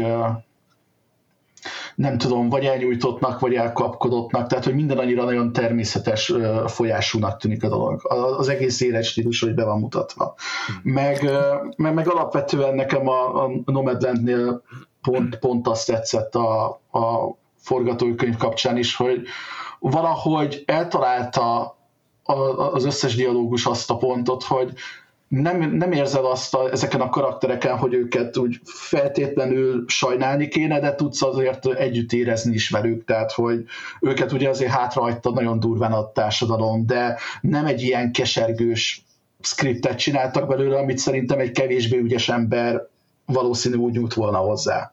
Hm. hogy ez fú, egy mekkora tragédia, hanem, hanem ez az egész éles stílus igazából egy ilyen kicsit ilyen pozitív életigenlő ünneplő jelleggel került a, a vászonra, és szerintem mindegy, nekem ezért is tetszik a forgatókönyv, és hát amit most az előbb lehúztál, nekem a One Night in Miami a, a győztes a, a kategóriában, nekem az a kedvencem, igen. Na még egy picit, a, a, a hadd vitatkozzak még veled a, a Nomadlandről. Még, még okay. én, én, úgy érzem, hogy abban a filmben két megírt jelenet van, amiket kifejezetten színészek játszanak el, és az egész egy dialógus, ami, ami, ami, ami le van írva, és nem akármilyen tekintetben vagy részben improvizáció, az pedig a Fern látogatása a nővérénél, meg a Fern látogatása a David Stratternéknél, és nekem ez a két leggyengébb pontja a filmnek. De ez a két Szerintem is az a két leggyengébb pontja, de én, én nem tudom, én simán a, a, a forgatókönyv részének vettem mondjuk csak a, azokat a részeket is, amikor dialógus nélkül mondjuk így bejárod a Badlands National Parkot például. nem ez vágás, megrendezés. Hát igen, de okay. nem, nem, nem hiszem, hogy tehát a, igazából jó lenne elolvasni ennek a filmnek a forgatókönyvét, mert, mert tudom, hogy szép, így, biztos prózai azért. De hogy, tehát, hogy, hogy, hogy szerintem csak azért szállok vitába veled, Péter, hogy, hogy nem hiszem, hogy ezt úgy kell elképzelni, hogy így volt két oldalnyi, sa- két oldal, két, két, két oldalnyi sajtpapírjuk, hogy akkor így ez lesz majd a forgatókönyv, és akkor egyébként meg csak így izé, ö, vezetgetünk a furgonnal Amerika szerte. Tehát e- ennél biztos, ennél biztos, hogy jobban meg volt írva a, hogy a forgatókönyv. Okay. Azzal együtt, hogy nyilván azok a jelenetek, ahol mondjuk így beszéltetnek civileket, és így mesélnek az életükről, az valószínűleg nem volt úgy leírva a forgatókönyvbe. De, de hogy egyébként meg ugyan nem olvastam a egyiket se ezek közül az eredeti művek közül, uh-huh. de nem tudom megítélni, hogy ez egy non-fiction könyv a Jessica Biedernek a könyve, van sok hasonló alak, szerintem az, hogy ebből a non-fiction könyvből fel tudott építeni egy olyan filmet, amiben van egy főszereplő, és annak van egy teljes évet, dramaturgiai évet bejáró utazása, és az így igazából nem ló ki nagyon a, a filmből. Szerintem az egy eléggé jó ilyen adaptációs teljesítmény. Igen, nem csak, hogy hasonló alakok vannak benne, hanem konkrétan a szakállas influencer csávó, meg a, hmm. hogy hívják azt a nőt, aki tőtök el akar menni a mm, Floridába a köveket megnézni? A... Ja, mindjárt mondom a... is. Svenki. Svenki, Svenki. az benne van a könyvben, köszönöm. Uh-huh, uh-huh. Na de ez az érdekes szerintem, hogy a legtöbb ember nem az önmaga sztoriát adja elő, vagy a, a, hát ez az. az önmagaként szerepel benne. Tehát, hogy, hogy, hogy érted, hogy akkor az is egy forgatókönyv történet. Tehát, hogy az a szájukba van adva, hogy mi az ő sorsuk, nem meg milyen tragédiákat kell el, elmesélniük. Nem, nem, nem tudom, ezt nem tudom. El kell okay, olvasni valószínűleg, valószínű, ettől, valószínű ettől is függ a dolog, de egyébként Igen. ha, ha, hozott, ha, ha hozott anyag is, tehát hogy ha azt is az adaptáció részének veszik, hogy hozták ezeket a történeteket, és, mhm. és igazából csak annyit uh, dramaturgizáltak rajta, hogy a történet melyik pontján vannak ezek elmesélve, meg kiszűrni az, hogy kinek a történetére mennyi időt szánunk, nekem az is valamennyire a forgatókönyvhöz tartozik, tehát hogy én, Ezt aláírom. Igen. Hogy én Igen. itt, itt emiatt én kitartok egy kicsit. A, a One Night in miami meg azért szerettem, mert én úgy voltam vele, hogy kevés film volt a, ebből a mezőnyből, amire azt mondtam, hogy ne én ezt egy sorozatként imádnám nézni, vagy hogy órákon keresztül meghallgatnám, hogy Malcolm X meg Sam Cook vitatkozik arról, hogy hogy kéne megoldani a feketék helyzetét. Eszméletlenül jó érvütköztetések voltak, és nem az volt végig, hogy egyértelműen nem tudom, letettem a voksomat amellett, hogy Aha. de hát neki van igaza, vagy hogy a, a másiknak nincs, hanem folyamatosan hm, ez, egy, ez, egy, ez egy teljesen jó pont, és így valamelyik meggyőzött. Majd utána visszakapta a másik a szót, és ő is meggyőzött. És uh, alapvetően egy nap néztem meg a, azokat a filmeket, amik uh, nagyjából a feketék helyzetét dolgozza föl, Amerikában is, messz, és messze ez fogott meg a, a legjobban. Tehát, hogy főleg ugye nagyon sok esetben a 60-as években a Judas and the Black Messiah is, akkor a Trail of Chicago 7, és a, az összes közül szerintem ez az, ami számomra legjobban megfogta a, a, egy, egyrészt a problémát is, de inkább, inkább úgy mondom, hogy valószínűleg az a hitelesebb, hogy az én figyelmemet a, egy teljes kívül, kívülállóként a probléma iránt. Tehát, hogyha uh-huh. azt veszük, hogy mondjuk, hogy melyik film volt abban a legsikeresebb, hogy, hogy én itt egy, egy európai fehér emberként engem érdekeljen ez a, ez a témakör, akkor messze a One Night in Miami a, a győztes. De mondom, tehát én például beraktam a Marényi Black Bottom-et is ebbe a kategóriába, mert az is egy, az, az főleg ugye feszességbe meg monológokba Igen. Igen. volt erős. Igen. Igen. Na András? Én az ötből négyet benhagytam, igazából te, mondhatni teljesen elégedett vagyok ezzel a, ezzel a kategóriával így, ahogy van. Én egyedül a, a White Tiger-t szedtem ki, de megint csak azért, Igen. mert ugye ezt nem, nem láttam, tehát nem tudom megítélni, viszont volt egy film, amit mindenképp be akartam rakni. Egyébként a, a, a Nomadlandbe inkább a, a cyclone a véleményében osztozom, azért is hagytam benne, meg amit mondott a Cyclone, hogy így a, a Chloe Zhao-nak a forgatókönyve így nem súlykolja nagyon azokat a dolgokat, amiket sok más forgatókönyvíró elkezdene súlykolni ugyanebben a történetben, hanem hagyja, hogy csak így létezzenek ezek a problémagócok, vagy, vagy konfliktusok, vagy, vagy helyzetek. Szerintem nagyon ilyen filmkézzel bánik a, ezzel a, a, az egész témával. Ja, a többi filmről igazából már szinte mindent elmondottok. A One Night in Miami van egyébként én inkább a Péternek a kevésbé rajongó oldala felé mm-hmm. hajlok. Nekem igazából egyes jeleneteknek a megírása kifejezetten tetszik, nekem az egész film az kicsit ilyen sveti abban, hogy ezt a négy embert Igen. tényleg így végig egy, egy, egy helyszínen tartsa, és, és úgy bontsa ki a dramaturgiát, hogy meg a konfliktusokat, hogy így kicsúcsosodjon a végére. Nekem ott, ott, ott kicsit ilyen mesterkért, meg néha ilyen egy helyben pörgő volt, hogy jó, van, most kimennek a motelszobából visszajönnek, tudom, ez most ilyen hülye, butá, butá hangzik, de, de hogy ja, nem volt tetten természetes a, a ritmusa. Nem, a, a, azt aláírom ilyen negatívumként, hogy az, az, az kicsit mesterkért volt, hogy hogy teremtsünk olyan párbeszéd szituációkat, hogy csak két karakter között, de ne legyenek ott négyen. Hogy ki ketten elmentek cigit venni, vagy valami ilyes. Tehát, hogy, ja, ebben igazad igen, van. Igen, egyébként még a, a cycle a jelöltjeinél szintén nem olvastam egyik eredetit se, de tök érdekes, hogy a, a Marraine's Black Bottomnak a, az eredeti színműve az elvileg valami kétszer, kétszer olyan hosszú, mint a film, tehát hogy így rengeteg mm. dolgot kiszedtek belőle, és ennek ellenére meg milyen feszes maradt, az, az tényleg érdekes. És a, az I'm Thinking of Ending Things is azt hiszem teljesen más a, a könyvben, vagy legalábbis a, Aha, a befejezést azt te, teljesen átírta a Charlie Kaufman, szóval hogy az, az, az is így egyedi, de ez, ez mind csak hallomásból mondom. Ezt, de örülök, hogy ezek bekerültek. Nálam egyébként az ötödik helyre a First Cow forgatókönyve került be, Kelly Reichardt-tól. Ja, Nekem tényleg az adaptált. Az adaptált, tényleg. így van. Ezt Jonathan Raymonddal együtt írta Kelly Reichardt a forgatókönyvet a Jonathan Raymond The Half-Life című regénye alapján. És imádom azt a forgatókönyvet, a film még jó párszor elő fog kerülni a mai podcast felvétel során az én listáimnál.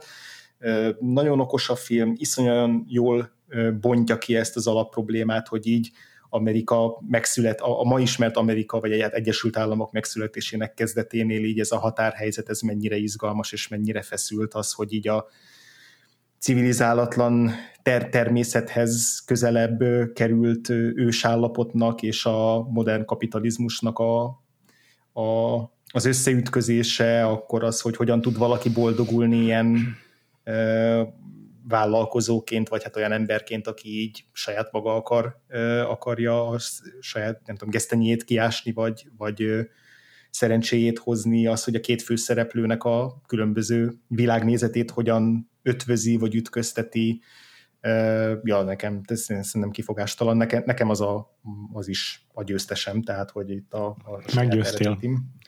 Egy állatot serek egy állatra, eladok egy tigrist egy tehén. nem, nem, nem számítottam, hogy az adás közepén katanozni fogunk, de benne vagyok. Igen, jó üzlet, már a tigris nehezebb megfejni, szóval. Igen. Lehúztam a White Tiger-t, beírtam a First Scout a listámra. Nagyon jó. Szép. Nagyon jó. Ez egy fluktuálódó jelölés lett. És egyébként kire, kire tippelünk? Én nem vagyok teljesen biztos a dolgomban, de szerintem, én most azt mondom, hogy a Nomadland lesz a győztes. Igen, szerintem is. Nehéz ugye megítélni, mert a WGA-nél nem lehetett jelölni a Nomadlandet, ezért Értem. nem tudjuk feltétlenül abból nem tudunk következtetni, de én, én mégis erre tippelek. Igen, én is.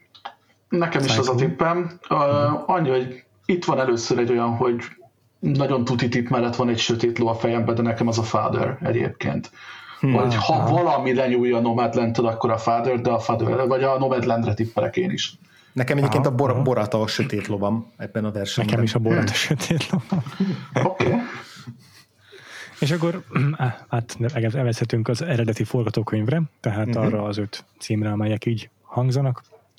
Judas and the Black Messiah, Wilberson és Shaka King skriptje, Minari, Lee Isaac Chung skriptje, Promising Young Woman, Emerald Final skriptje, Sound of Metal, Darius Marder és Abraham Marder skriptje, valamint a The Trial of the Chicago Seven, Aaron Sorkin skriptje.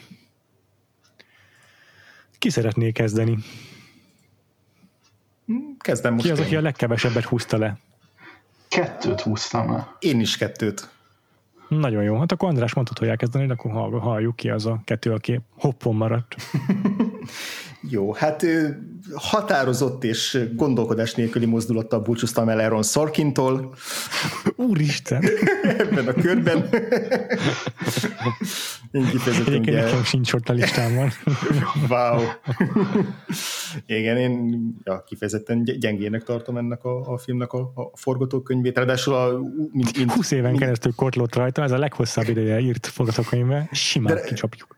És ráadásul azt tudom, hogy úgy, úgy kotlik rajta 20 éve, hogy így hogy így utólag felfejtették, hogy gyakorlatilag az összes, összes mondatát beleírta már egy korábbi filmjébe vagy sorozatába. Tehát, hogy tele van a Trial of the Chicago 7 olyan mondatokkal, amik szó szerint elhangoztak a West Wingben, meg a nem tudom, newsroomban, de egy komplet párbeszéd jelenet, párbeszédek így egy az egyben vissza lettek emelve ebbe a filmbe, szóval hmm. újra is használta magát Aaron Sorkin szégyelje magát. Hogy berakjátok a Kenneth Branát ide is. Nem is eredeti forgatókönyv ennyi. Ez adaptált, igen. Diszkvalifikálva van. Így van. Nem, akkor már nem hiszel magadba, hogy elkészül, akkor ez kurva jó ez a mondat, ez nehogy itt, itt maradjon fölöslegesen. Igen, igen, igen, ezt valahol érted, átérzem. Amúgy igen. Ja, igen. És ezen kívül pedig, amit még lehúztam, az a Judas and the Black Messiah forgatókönyvbe. Hmm. Én, én kifejezetten a nekem csalódás volt az a film, és a forgatókönyv miatt volt csalódás. Azt vádolod. Igen, igen, én úgy uh-huh. érzem, hogy ne, végig nem tudta eldönteni a film, hogy miről szóljon, melyik szereplőről, vagy hogyha mind a kettőről akart szólni, akkor hogyan fésülje össze úgy, hogy így egymást erősítsék és nekioltsák, és én minden egyéb hibáját a filmnek e- emiatt okolom, vagy ezzel okolom. Aha, ezzel okolom. Aha, aha. Én, én ugyanerre szeretnék egy, egy mondat erejéig rácsatlakozni, mert hogy majdnem mindenonnan kiúztam a filmet, tehát hogy uh. máshol nem, nem, nem fogunk szerintem erről beszélgetni. Ugyanazért, amit az András mondott, tehát hogy szerintem ez annyira jó minisorozat lehetett volna, hogy ritkán van az, amikor azt mondja az ember, hogy hm, de jó lenne egy minisorozat lenne egy filmből, de hogy képzeljétek el, hogy kap egy epizódot mondjuk a Lucky Stanfeld karaktere, utána kap egy epizódot a hmm. Daniel Kaluja karaktere, majd utána elkezded őket úgy összébb hozni a történetbe, de mind a kettőt egyébként egy ilyen külön 60-60 percben bemutatod, sokkal érdekesebb lett volna szerintem, meg a, a motivációjukat, meg, meg eleve az, hogy mindkettőt mondjuk lett volna idő megkedveltetni a, a nézővel. Tehát vagy egy kicsit csak, hogy, hogy, hogy, volt. Igen, vagy hogy még csak nem is meg, megkedvelni, de egyetem megismerni. Tehát én, én ténylegesen én nem tudok rájönni, uh-huh. hogy a, a filmbeli Júdást mi, mi mozgatta ebben a filmben, mert sok mindent fel, felvillant a forgatókönyv, de nekem nem volt ez koherens, hogy az alapján meg tudjam állapítani, hogy most uh-huh. ténylegesen mi volt mögötte. Nem tudom. Igen, Neked nem volt ilyen gondod, ja. Péter, ugye? Ennyire nem volt ilyen mhm. problémám uh-huh. ezzel, a, ezzel a részével. Tehát a, Lucky Stanfield karakterének a motivációt illetően uh-huh. én azt helyén, helyén éreztem. De abszol, amúgy egyetértek azzal, hogy tempókezelésben, meg a, fő, a szereplők súlyának az elhelyezésében egyszerűen célt tévesztett ez a script. Ja. Szóval ezt, ezt a kettőt ezért én lehúztam. Ben maradt a, a Minari, a Promising Young Woman és a, a Sound of Metal forgatókönyve, és még kettőt, értem kettőt tettem be. Az egyik a The Assistant, Kitty Green forgatókönyve, a másik pedig a Never, Rarely, Sometimes, Always uh, Eliza Hitman szintén a saját forgatókönyvét rendezte meg. Behozod ide a Film Independent Spirit Awards Muszáj, muszáj, igen, igen. Most hirtelen egy ilyen sátrat emeltek körénk a tengerparton, amíg nem figyeltünk. és már izé, Nick Kroll már így izé, elkapta hátulról Billy Crystal-t, és izé lerángatta a izé, függöny mögül, hogy átvegye a műsorvezetést. Igen. Cyclo? Vagy akarsz ezekről a skriptekről beszélni valamit, András? Nem is tudom, hogy most, ja, mégis most, most beszélek róla, mert még e, ez a két film is jó párszor vissza fog térni majd a, az adás folyamán, de a, a Assistant-ben a, szóval az annyira ilyen pontosan van hm. nem is azért, hogy pontosan van megalkotva, hanem hogy, hogy, hogy ténylegesen ezt a, ezt a sztorit, hogy egy, egy, egy erőszakoló nagyhatalmú producernek a történetét ábrázolja, hogy ezt, ezt a, a melyik szemszögből teszi, mely, hogy, konzekvensen elkerül minden egyes ilyen bulváros vagy hatásvadász megoldást, erről beszéltünk elég sokat a, a The Assistant-es adásunkban.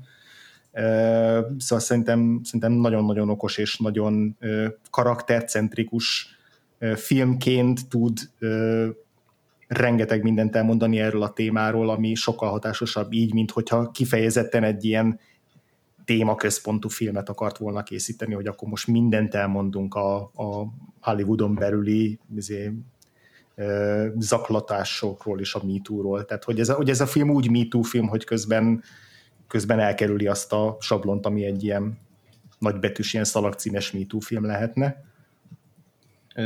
A Never Really Sometimes Always-nél meg így a Nomadenthez hasonlóan kíváncsi lennék arra, hogy mi volt a, a forgatókönyv, hogyan nézett ki pontosan, mert ez is egy annyira naturalista és ilyen spontánnak hm. tűnő az egész film, hogy, hm.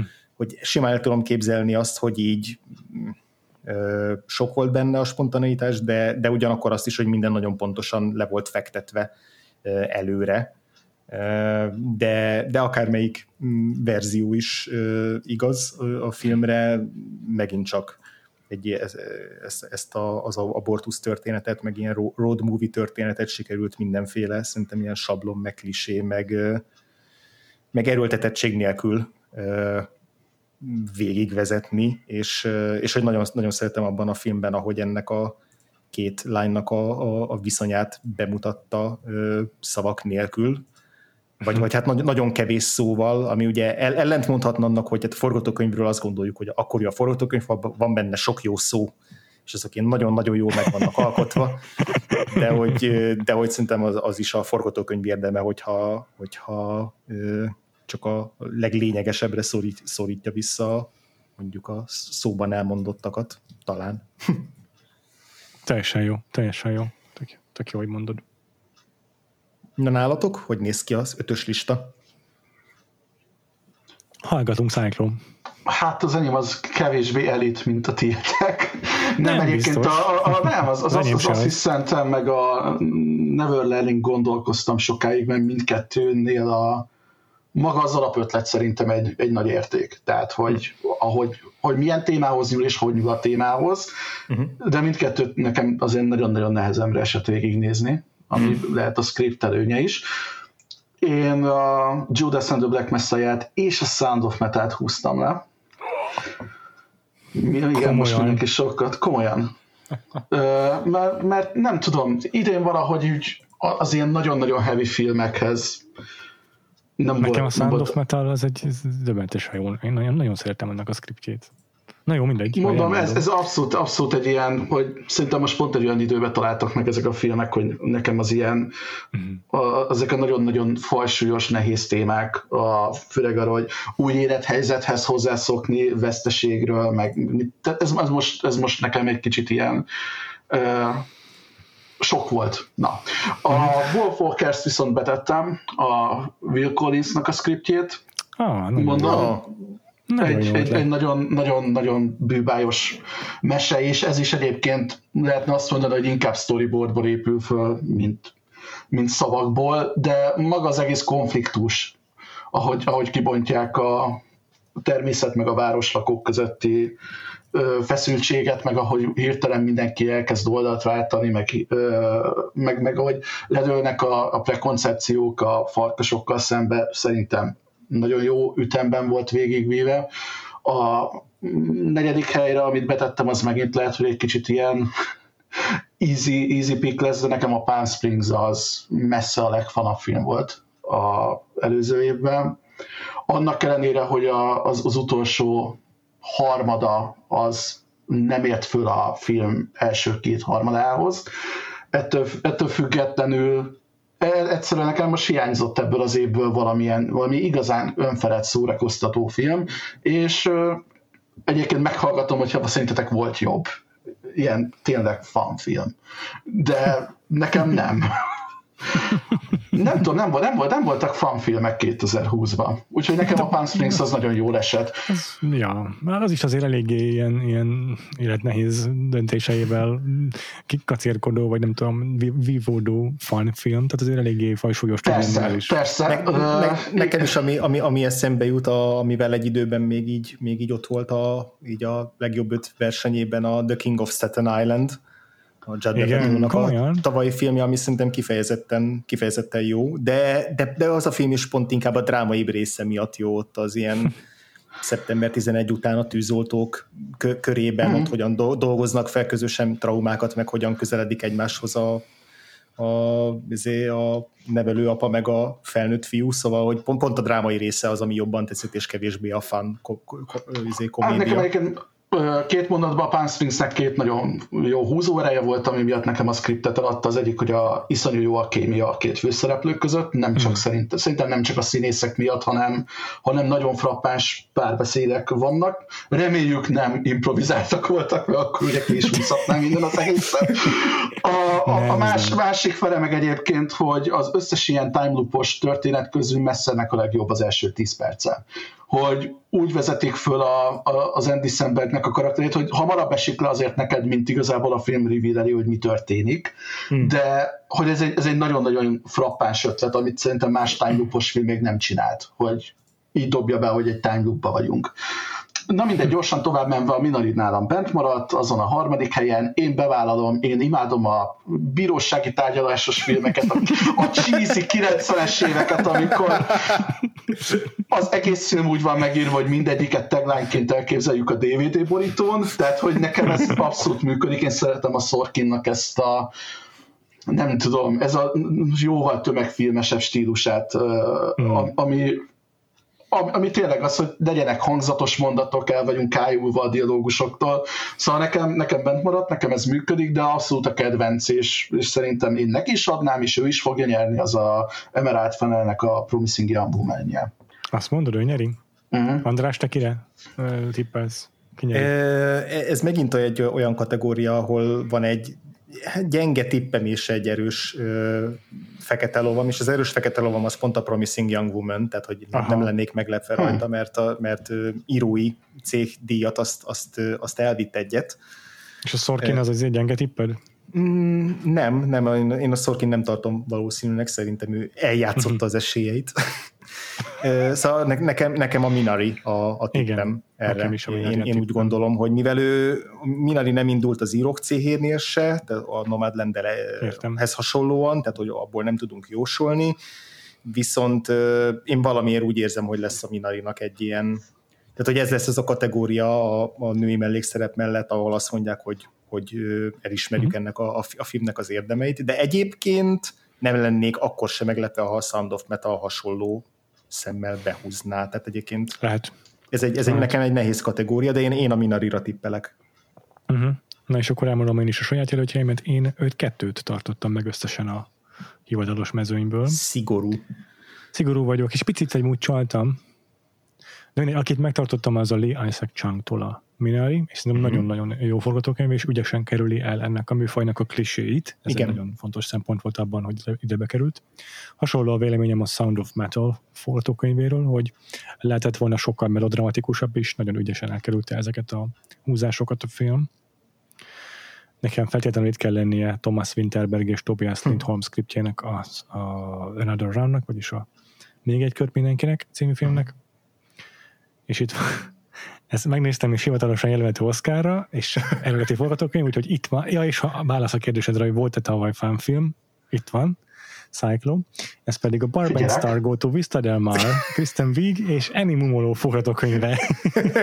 Soha nem hallottam róla, most elszégyelem hát magam. akkor ezt most jegyzeted le, Barb and Star Go to Vista Del Mar. Ez egy nagyon abszolút hmm. és rendkívül fárasztó vígjáték igazából, de szerintem azért nagyon fán volt alapvetően úgyis, hogy néha borzalmasan fárasztó. Jó, oké, okay, megvettük. És még egy ötödik jelölt, aki viszont e- ez csalás, mert megnéztem, és nem volt jelölhető. Bár tavalyi film, mert minden szempontból kimeríti a eredeti script kategóriát, de valamiért nem eligible, nem, nem, nem értem miért. Ez a Vast of Night, vagy Vast of Night. Oh. Nem, nem West, mint a nyugat, hanem a, a, a széles, hogy mondják uh-huh. angolul, Vast of Night. Igen. Ez egy ilyen kis Alkoholzóna epizód filmvásznon végül is. Uh-huh. Nem tudom, melyik kötök látta. Én láttam, igen. Ez, egész, ez is egész fán, csak aztán a végére ez is olyan komoly lesz, mint a Palm Springs, vagy nem tudom, tehát ilyen hasonlóan kis könnyeden indul. Egy ilyen szó, szorkinosan, nem? Tehát szorkinos. pár, pár, pár beszédek azok nagyon szorkinosak. Ezért is tettem ide, mert szerintem nagyon ügyesen mm, lavírozik el a script azon, hogy az ilyen szorkinos, nagyon pergős, borzasztó frappánsan előadott párbeszédeket gyorsan és ügyesen tudja váltani a fajsúlyos, lassú és hatásos monológ gakkal. És mind a kettőben nagyon ügyesen zongorázik szerintem ez a film. Úgyhogy a, ezt, ezt akartam valamilyen kategóriában uh-huh. értékelni, úgyhogy betettem ide a forgatókönyvbe a Wast of Night-ot. És, ja, és akkor szerintem nyerni. a legjobb. Aha, igen. igen. A saját, saját győztesem az az Another Round, Aha. viszont az Oscarra mindenre tippelek. Uh-huh. Nálam egyébként a saját győztes az a Never Rarely Sometimes Always lenne. Mm. Viszont nagyon kíváncsi vagyok, a, szerintem a Cyclone-nak adjunk pár percet, hogy a Promising Young Woman mellett adjon egy kortes beszélt, mert mi már mindent elmondtunk arról a filmről, amit el lehet mondani szerintem a, a, a Rácz Vikivel és Gyöngyösi Lilával közös adásunkban, de cyclone még nem volt erre esélye nálunk. Hát szerintem nagyjából egyébként ott említettétek a, a nagy részét, hogy van egy nagyon-nagyon vitatott lezárása a filmnek, amit most próbál, nem, nem, nem spoiler el, mert hát ha valaki még nem látta, hogy nekem pont az a nézőpont és műfajváltás koronázza meg egyébként az egész filmet, amit a legtöbben, akik nem szerették a filmet, kritizálnak. Szerintem abszolút az a kvázi csúcspontja a, az egész skriptnek. Tehát, hogy anélkül, anélkül valószínű lehet, hogy nem ez nyert volna. Tehát, hogy én, én, én nekem a lezárás az, az teri találat. Tehát én azt nagyon-nagyon megvettem. Visszamegyünk ugyanis egy, egy nagyon-nagyon friss nézőpont és nagyon-nagyon modern le, leírt script után egy, egy, egy olyan élethelyzetben, mint hogyha az, az utolsó 10 perc az egyébként szerintem nagyon is tudatosan egy ilyen 90-es évek végi, 2000-es évek elejé ilyen, ilyen fekete komédia lenne amit egy pasik írt Aha. pasikról, tehát hogy egy, egy, egy ilyen plusz meta joke nekem az egész, ami miatt nagyon szuperül működik. Meg hát amit én első dolgom volt, hogy a megnézés után lecsekkoljam, hogy az összes ilyen Bo Burnham-es kis egysoros, ami be van szurkálva hogy az a ő hülyesége volt, aha, a, aha. Ami, ami a forgatáson neki jött belőle. Tehát aha. mondjuk, amikor a vacsorasztalnál mondják neked, hogy jó, a izé doktor vagy a szüleid biztosan büszkék rád, és akkor nem, ők azt szerették volna, hogy DJ legyek. De nem, hogy ezek mind benne vannak a, a scriptben. Tehát, hogy egyébként nem nagyon jó humora van, és hogy valahogy sikerült a Bo Burnham szájával is olyan one-linereket, meg poénokat beleírni a forgatókönyvben egyébként, amilyenek rá jellemzőek, és amilyeneket mondjuk te hallanál egy, egy stand-upba. Emellett egyébként nyilván nem csak a humor miatt, hanem van egy nagyon-nagyon fajsúlyos része az egész történetnek, de hát ezeket már egyébként jól kiveséztétek, tehát hogy az adásatokban, úgyhogy nagyon nem akarok róla többet mondani, mert maximum spoileresen lehetne. Jó. De hogy nálam, nálam ez a kedvenc, és szerintem ő is nyer. Nagyon jó. Na. Szupi. És akkor a következő kategória, elérkeztünk a legjobb rendező. Ja, bocsánat, rendező, köszönöm. Legjobb Túl sokat görgettem. Legjobb uh-huh. rendezőhöz. Ez már egy igazán fontos kategória. Uh-huh. És akkor nézzük, hogy kiket jelölt hivatalosan az akadémia, illetve hát a akadémia rendezői szekciója. Um, Thomas Winterberg, a Még egy kör mindenkinek című filmmel van itt, David Fincher, a Mank című filmmel van itt, Lee Isaac Chung, a Minari rendezéséért van itt, Chloe Zhao, a Nomadlandért szerepel itt, és Emerald Fennell, a Promising Young Woman megrendezéséért kapott jelölést. Uh-huh. No, ki az, aki ebből a legkevesebbet szórta ki? Megint kettőt. kettőt? Én hármat. Wow. Én nekem ez volt az egyik legnehezebb, mert ö, nagyon sokat szeretek a, ezek közül, viszont uh-huh. a, egy öt név csak-csak nem akart összejönni, mert mindig úgy voltam vele, hogy nagyon jó, de nem olyan jó. És akkor így, így, így küzdöttem egy csomó. Abszolút megértem, teljesen ugyanaz. Én is. Igen. és akkor összesen azért megmondom, mennyit tartottam bent. Jó. Há- hármat. Uh-huh. Úgyhogy ugyanúgy vagyok vele, mint ti. Nem, az, az András az hármat kiszort, ha jól tudom. Mm. Igen. Ja, bocs, bocs, bocs, bocs. Aha. Igen. De figyeljetek, akkor kezdem én. Én Jó. a, én a Menket kiszortam, uh-huh. a Fincher féle filmet, és megmondom, az a Promising Young woman is, mert szerintem, ha van olyan technikai oldal, ami a leg sablonosabb, akkor szerintem talán a rendezés. Aha. Úgyhogy én, én ettől a kettőtől váltam meg. Én, ötödik helyen behoztam a Marinis Black Bottomot, megint csak oh, azért, köszönöm. mert egy a, a, ahogy komponálva vannak igazából a, uh-huh. a, mhm. a színészek, ahogy a, a fókusz váltakozik közöttük, ahogy igazából egy területen de két, két terembe zajlik a legtöbb történet. Nagyon mm. nagy, ugyanez, amit a, igazából a forgatókönyvnél elmondtam, a feszessége, az, hogy pontosan mindig azon van a fókusz, akin lennie kell. Szerintem egyébként ez egy engem meg is lepett, hogy egy lejjebb értékelte a, az akadémia. Erről ja. meg később a filmnél beszélni fogunk, de nekem nagyon fura, hogy ez a film, ez a legjobb filmből kicsúszott. Mm-hmm. George C. Wolf a rendező egyébként. George C. Wolf, igen, így van. Akinek egyébként megnéztem, nincsen egy ilyen epikus filmográfiája, úgyhogy már csak ezért is egy, egy nagyon dicséretes aha. dolog, hogy... Egy, egy hogy na, na, nagyon rangos uh, színpadi rendező, színházi, amennyi aha. színházi rendező. Aha, aha, aha, I, igen, aha, pont azt mondom, hogy, hogy nagyon filmszerű is lett. Tehát, hogy nekem ezt tetszik, Szerintem hogy nem érzem azt, hogy egy uh, színdarabot néztem. A negyedik helyen nekem az Another Round az bent maradt, Thomas Winterbergtől. A harmadik helyre van a második cserém, a One Night in Miami, amit én beraktam a Regina King-től. Szép. Megint csak azért, mert, mert például tetszik az, hogy uh, itt hogy megvan oldva a fókusz mondjuk a különböző karaktereken, amiben mondjuk a Judas and the Black Messiah adott esetben elvérez, vagy amin egyébként adott esetben a Trail of Chicago 7 is elvégez. Szóval a hasonló ilyen ensemble filmek közül messze ez az, amelyik a leginkább meg tudja adni azokat a fontos időket a különböző karaktereknek, anélkül, hogy nagyon szegmentált vagy epizódikus lenne az egésznek a, a hatása. Tehát Szerintem, nekem a... Igen, bocsánat. Nem csak mondom, hogy nekem a rendezése az emiatt ugyanúgy működik. A második helyen a Minari van a Lee Isaac Chang-tól, és igazából amiatt nekem nehéz volt a választás, mert szerintem a Chloe Zhao-nak a Nomadlandes rendezése az, az annyival magasabb szint, mint bármelyik másik rendezés idén, az összes többi filmet nézve, hogy nekem ez egy, egy, egy annyira nagyon egyértelmű frontrunner nálam is, meg szerintem az akadémiánál, akadémiánál is.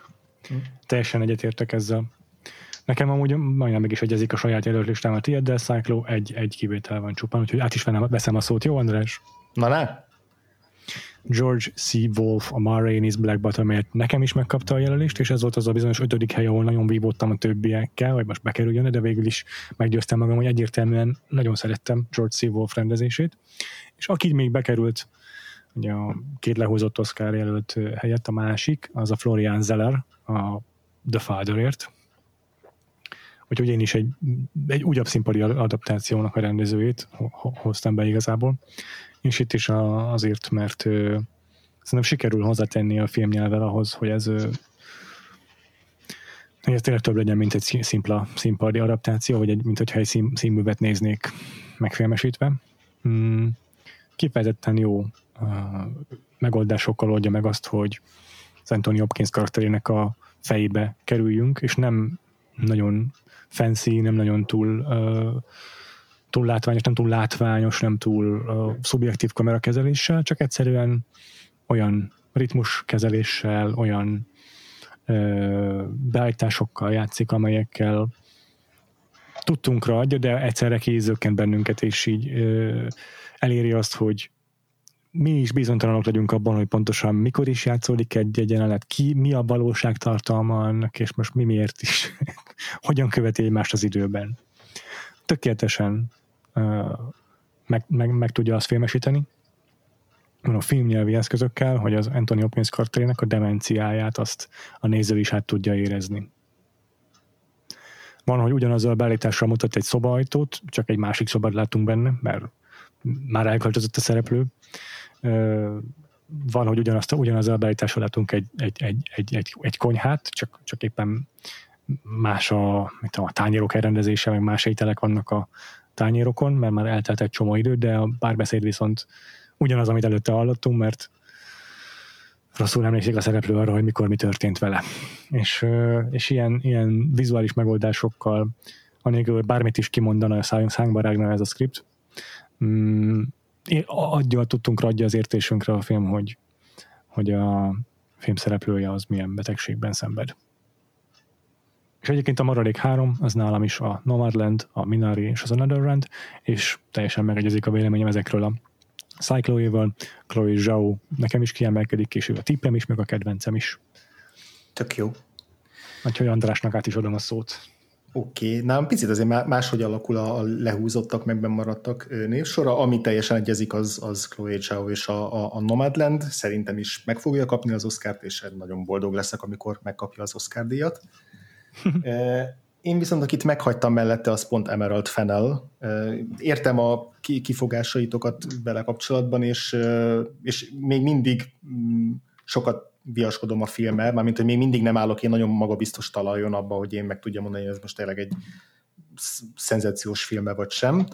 Szerintem ez már így is marad, de, de, hogy, én, de hogy én nagyon sokkal inkább értékelem az ő bátorságát és vakmerőségét a, abban, hogy milyen tonális váltásokat alkalmaz a filmjében, mint amennyire mondjuk egységes a Lee Isaac vagy a Thomas Winterbergnek a rendezése, tehát hogy azok tényleg az nagyon organikus, nagyon egységes, nagyon konzekvens a, a Minari és az Another Round rendezése is, és, és sokkal szélsőségesebb a Promising Young Woman, és mondom, nem vagyok biztos benne, hogy mindegyik tonális váltás jól működik-e, vagy jól passzol-e össze, de valahogy én most én jobban értékelem azt, hogy ő ilyen, ilyen bátran belemert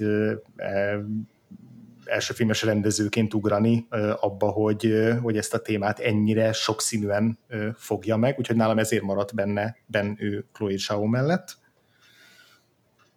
És rajtuk kívül a másik három jelöltem, nem lesz akkora nagy meglepetés talán, egyik sem, mindig előkerült már az adás során. Kelly Reichardt a First Cow rendezéséért, Kitty Green a The Assistant-tel, és Eliza Hitman a Never Rarely, Sometimes Always-el. Érdekes, hogy most nézem, mind a három filmet még év elején láttam még a Berlini Filmfesztiválon, majd tavaly év elején megint csak, amikor még léteztek mozik, és még ültem moziteremben, és azért lehet, hogy ez nálam így be, sőt biztos, hogy befolyásolja azt, hogy a, egy élmény mennyire volt maradandó, mert nálam ez a három film, ez egy abszolút top nem tudom, ötös, hatos, tök mindegy, tehát hogy tényleg, tényleg óriási nagy élmény mind a, a három sajátom. És, és picit azért is voltam bizonytalan, hogy a forgatókönyvbíró kategóri, forgatókönyv kategóriánál mennyire beszéljek mondjuk az Assistantről, meg a, meg a Never Rarely-ről, mert hogy mind a kettőnél azért az, a rendezést érzem az igazán izmosnak, meg igazán erősnek, és hogy mennyire különböző a kettő, hogy a, az Assistantnek ez a nagyon formalista, nagyon kimért, nagyon precíz, és a, negatív térben elrejtett dolgokkal mesélő, a szereplőt ilyen dobozokba záró megoldás az mennyire folytogató, és hogy a, a Never Rally Sometimes Always-nek pedig ez az ilyen nagyon spontán, fluid kameramozgása, rendezése, ilyen kis követő, közelről követő mm, rendezése is mennyire folytogató tud lenni, pedig mennyire más, más megoldás, és én mind a kettőnél nagyon-nagyon erősnek érzem ezt, a, ezt az önálló rendezői hangot, amivel megfogták a témáikat. A, a, a First Cow az pedig tényleg az egyik kedvenc filmem idén, úgyhogy nagyon viaskodok abban, hogy én a, a saját ötösömből a Chloe Zhao-nak vagy a Kelly Reichardnak adnám, mert legszívesebben megosztva adnám mindkettejüknek, mert hogy hasonló környezetben játszódó, még témáikban is így egymást így vékony ilyen halmazmetszetben érintő filmeket.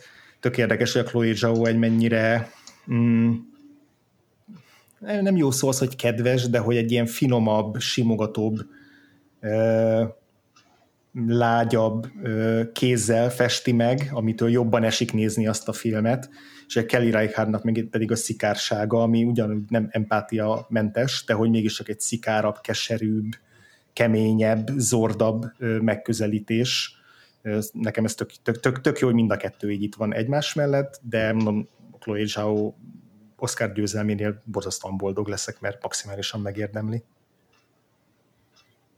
És még, bocsánat, a, a Regina Kingre akartam még mondani Cyclónak, hogy hm.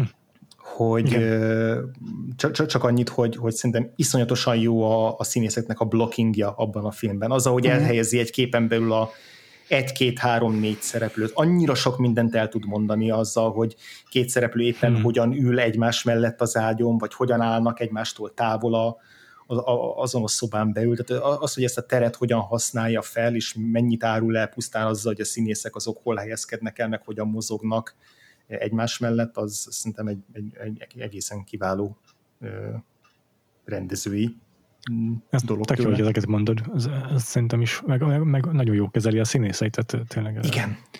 kiemelkedők azok az alakítások, szerintem a többségük biztosan. Igen. És egyébként nagyon szerettem a rendezését, én nekem a tempó kezelése nem tetszett a Mhm, uh-huh, mhm. One Night in Miami-nek, amit szintén egyébként Regina King számlájára írok, úgyhogy ott még Igen. nálam emiatt lehúzódott. És Nálam egyébként is. nagyon örülök, hogy a, a, a többi filmet viszont feltétel a listádra, mert ezek, ezeket örülök, hogy highlightoljuk az adásban.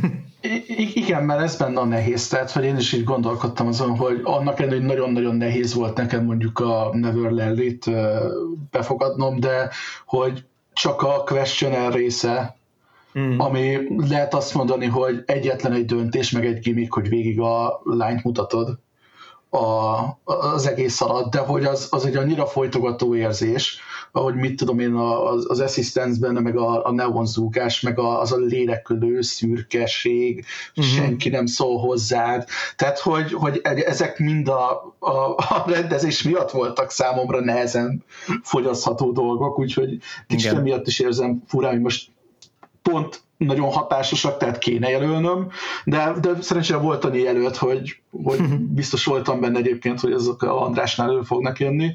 Én a Chloe Zhao-hoz annyit akartam még hozzátenni, hogy érdekes, mert ugye a Terence Malickhez szokták hasonlítani, és annak ellenére, hogy én is imádom Terence Malicket, de én pont arra jöttem rá, hogy megnéztem most a Nomadlandet tőle, meg visszamenőleg a Ridert, plusz még az első filmjét is majd meg akarom, de inkább most ugye az ideiekre koncentráltam, hogy, hogy pont ahogy néztem a Nomadlandet, az jutott az eszembe, hogy számomra azért sokkal befogadhatóbb, mint a, mint a Merik, úgyhogy a Meriket is szeretem, mert ami a Meriknél egy ilyen spiritualitás, vagy ilyen absztraktság a, uh-huh. az, az ő, stílusában, az egy, egy sokkal, nem tudom, emberközelébb, meg tényleg nem jó szó az az empatikus, mert máshol is lehet az ember empatikus, de hogy, hogy a, a Chloe Zhao-t az valahogy ha ő természetet fotóz, akkor is mindig valahogy az jön ki belőle, hogy a természetnek milyen a viszonya az emberrel. Uh-huh. És ez egy ilyen, nem tudom, egy ilyen hatalmas nagy plusz volt benne nekem, mert a, a korábban azt gondoltam, hogy a Nomadland egy olyan téma, ami papíron, ha csak azt láttam, hogy, hogy le, mondjuk, hogy mi a történet, akkor azt gondoltam volna, hogy jó, ez egy kicsit uncsi lesz végignézni, vagy hogy ez nem nekem való, de teljesen lesokkolt, hogy mennyire magával ragadott a film, és hogy abszolút investálva voltam körülbelül az első pár perctől kezdve a legvégéig. Nagyon jó, nagyon jó. Köszönjük szépen ezt is, meg, meg örülök, hogy ö, ezt jobban kifejtetted. Uh-huh. És akkor ideje áttérnünk a főszereplő kategóriákra, aztán végül a legjobb filmre. Igen. És ne felejtsétek el, hogy az extra kategóriák, meg a további Oscar kategóriák a Patreonunkon lesznek elérhetőek. De akkor folytassuk a férfi főszereplőkkel. Uh-huh. A hivatalos mezőny a következőképpen néz ki. Riz Ahmed a Sound of Metal főszerepében, Chadwick Boseman a Ma Rainey's Black Bottom főszerepében, Anthony Hopkins a The Father főszerepében, Gary Oldman a Mank főszerepében, és Steven Yeun a Minari főszerepében. Azért ez elég, elég jó sikerült kategória, nem? Kifejezetten, igen. Nagyon nehéz erős. szállni bármelyik előttel. igen. Én egyel azért tudok, de egyébként... Jó. Kettő Gary is. Oldmannel? Aha, igen. Te Ah. kettővel is Cyclo, ki lesz neked a másik? Igen. A, hát a másik a sajnos a Steven Young. Mm. Garyból. Ó. És ezt nem azt mondom, hogy nem volt jó, de azt sem mondom, hogy a Gary Oldman nem volt jó. Csak Én azt Igen, igen, mondom. igen. va- va- va- nekem a menkes sok bajom volt, de pont nem a színészek egyébként. Mm. Egyébként ez a két név, akit lehúztam én is, és Steven yeun szerettem, de volt sokkal jobb is már, Uh-huh. és még volt nála sokkal jobb színész is idén, szóval. Szerintem mi ugyanazt a kettőt írtuk be az eddigiek alapján, azt tippelném a helyükre. Azt hiszem, igen. Én is ezt a két nevet húztam le, de én lehet, hogy nem pont ugyanazt a kettőt rakom be a helyükre, úgyhogy kív- kíváncsi leszek. De hogy egyébként igen, én is a, én sokat viaskodtam a, Steven Yanon, hogy, hogy, hogy lehúzzam-e, mert, mert azért nagyon értékelem azt, hogy mennyire minimalistán fogja meg ezt a karaktert, és hogy mennyire nem akar a szimpátiánkra játszani, tehát hogy, meg, hogy, hogy, hogy nem, akarja, nem akarja úgy megfogni ezt a figurát, hogy mi nagyon könnyen megszerethessük, de ja, aztán végül, végül Hát igen, ilyen szempontból az, az, az ő karaktere, aki nagyon konok. Tehát ugye Igen. a, a legkevésbé olyan, akivel tudsz azonosulni a családból. Igen. Én most arra tippelek, hogy mind a kettőtök ötös fogatából egy-egy nevet írtam be a saját. Wow. Én, én, én, én szerintem mi mindketten börtönbe írtuk, de lehet, hogy Na, nem. kíváncsi leszek. Akkor a közös nevek mindegyikünknél Anthony Hopkins és uh, Riz Ahmed, ha jól sejtem. És Chadwick Boseman. És Chadwick És, és, Boseman. és Chadwick Boseman, Igen, így van. Abszolút, így van. igen, igen, igen, igen. Akarunk róluk azért beszélni egy picit? Persze. Szerintem Riz Ahmednek ö, az alakításában az a bazi erős, hogy az alakításán keresztül válik érthetővé, hogy valójában addikt a filmben. Mhm. Nekem az, az volt a benyomásom, hogy, ő, hogy egy csomó jelenetben egyértelművé válik, hogy nála a hallás elvesztése az, az olyan, mint a nem tudom, a kábítószer megvonás. És egyébként meg tényleg baromi közel visz hozzá a kamera, baromira belelátunk a, a gondolataiba, nagyon sokszor csendben figyeljük csak, és mégis mindig értjük, mi zajlik a fejében. Nagyon jó volt a Riz Ahmed. igen. Chadwick Boseman elhitette velem, hogy 15 évvel fiatalabb, mint amennyi valójában, ebben a szerepben körülbelül. Ö, és lenyűgözően, nagyon jó sorokat, lenyűgözően adott elő. Tehát ez egy fantasztikus, és szerintem minden tekintetben egy, egy korszakos alakítás volt. Nekem egyébként Chadwick Bosemannél az volt a ez, ez egy fura dolog, hogy eh, ezt mondani, hogy igazából meglepő, mert nem szűkölködött ebben a korábbi jó pár szerepese, de hogy amikor megjelent a filmben, engem teljesen letaglózott, hogy mennyire rohadtul karizmatikus. Hmm. Tehát, hogy az a, az a nagyon magabiztos, nagyon laza ilyen filmos, hogy aki bizt, biztos benne, hogy itt ő a legnagyobb király a világon. Tehát, hogy tényleg elhiszed neki, hogy itt, itt olyat fog alkotni zenében, hogy mint senki más. És utána kap két olyan monológot, uh-huh. ami Igen. tehát, hogy, hogy nekem, nekem mindkettő monológ önmagában igen. eladta volt na, az, hogy tehát ugye elkelt az első helyem. Igen. Annak ellenére, hogy akkor még nem láttam a Fatherben Anthony Hopkins, de utána is úgy voltam vele, hogy igen, elkelt az első helyem. Az, az érdekes, hogy a, megjött az első monológia a Chadwick Bosemannek, és akkor mondtam, jó, akkor itt el, el van intézve innentől kezdve minden, és utána jött a második monológ, ami számomra még sokkal melbevágóbb volt, tehát Igen. hogy az volt, ahol tényleg úgy éreztem, hogy én ilyet nem láttam még nem tudom milyen régóta, és hogy a és hogy ben- bennem is az volt a meglepő, hogy, hogy a Chadwick Boseman így ilyennek még nem láttam soha, mert hogy, mert hogy mindig inkább ez az ilyen fejedelmi, uralkodói, méltóságteljes, ö, nagyon Aha. tiszteletet parancsoló figura volt, most akár a The Five Bloods-ban, vagy nyilván a Fekete Igen, Párducban is. Tehát, hogy ho- hozzá inkább ezt a fajta tényleg ilyen, ilyen uralkodói mm, tartást párosítottam, és kevésbé ezt az izgága, ö, ahogy a Szájgól is mondta, ilyen, ilyen kirobbanóan karizmatikus, de közben ilyen teljesen szétfeslett és szétcincált ö, e- embert, és hogy a, az, ahogy a, ezek, a, ezek a démonok, meg ezek a, ez a düh, ez az ilyen vulkanikus düh így ki, kitört belőle, amikor így a Istennel ordibál a második ö, monológiában, az így té- té- tényleg így azt érzi, hogy szétszaggatja a tévét. Tehát így Az, elképesztően. az benne az iszonyú félelmetes egyébként, hogy, hogy mondom, hogy megvan ez a, ez a mézes-mázos külső, és a legapróbb dologtól fölreped, és akkor derül ki, hogy, hogy mi minden sötét dolog lakozik igazából tényleg a lelkének a mélyén, meg, meg hogy milyen ilyen kitörésekre képes. Úgyhogy És hogy mennyire veszélyes, tehát hogy ez, ez, egy Igen. veszélyes ember, hogy megijedtem tőle egy csomószor. Miközben nagyon átéreztem a fájdalmát, hiszen nagyon, tényleg nagyon erős. nem, én, én, én rámerném mondani, hogy szerintem a év, jó, nem, nem évtized, mert oké, okay, most már 2021 van, de hogyha mondjuk uh, az előző tíz év, inkább úgy mondom, az előző tíz évben szerintem a tíz kedvenc alakításunk ez biztos benne van. Hm. Tehát, hogy ez, ez brutál erős volt. Wow. És akkor még nem is beszéltünk Ant- Anthony Hopkinsról. Hát nem, már pedig én, én, én ha egy valamit biztosra vettem az idei Oscar szezonban, hogy onnantól kezdve, hogy láttam a Chadwick Boseman, hogy megrendítetetlen lesz a, a helye így a, a, az én saját listámon, hogy ő fog győzni. És így aztán megnéztem a, a, a The Father-t az Anthony Hopkins-szal, és így, és így és így egyszerűen nálam épp hogy csak de letaszította a Chadwick boseman ami, ami borzasztóan fájdalmas. Elképesztő, elképesztő. De tényleg. hogy- Nekem is ugyanez van. De hogy, hogy, hogy Anthony Hopkins ennyire, nem, nem, is emlékszem, mikor láttam utoljára tőle egy ennyire teljes és ennyire Igen. sokoldalú alakítás. Nyilván neki azért van egy olyan előnye, hogy itt tényleg ő volt a, az egyértelmű főszereplő, míg a Mariners Black Bottomnál azért jobban megoszlott a, a játékidő is. Mhm, mhm. De hogy, de hogy de hogy az az, az Anthony Hopkins, akit így ismerünk, ez a, a nagyon ravasz, nagyon okos, mindenkin átlát, mindenkit manipulál, az is megvolt ebben a figurában, de, de ott volt mellette ez a, ez a végtelen félelem, bizonytalanság, összezavarodottság, magány, tehát a, az már a, én már leges jelenetben kész voltam, amikor, a, amikor az Olivia Colman elmondja neki először, hogy ő, hogy ő Párizsba megy, és ahogy, ahogy reagál arra, a, a, erre a hírre, az, a, az az ilyen csendes össze, összetörése, és így onnantól kezdve. Szóval a, a, a The Father az velem így oda-vissza felmosott háromszor, vagy ja, inkább tízszer. Én, én, Zokogtunk a végén én is, én is, én is, igen, én, én te teljesen És hát az a sokkoló a, a, a Hopkinsban, hogy azért már jó pár év és jó pár szerep van mögötte, de nem nagyon tudnék olyat felidézni, amiben nem tudom, ennyire sebezhető és törékeny lett volna. Szó szerint, én is, én is mindig is. ezeket a pragmatikus dolgokat, hogy, hogy ő az, aki Igen.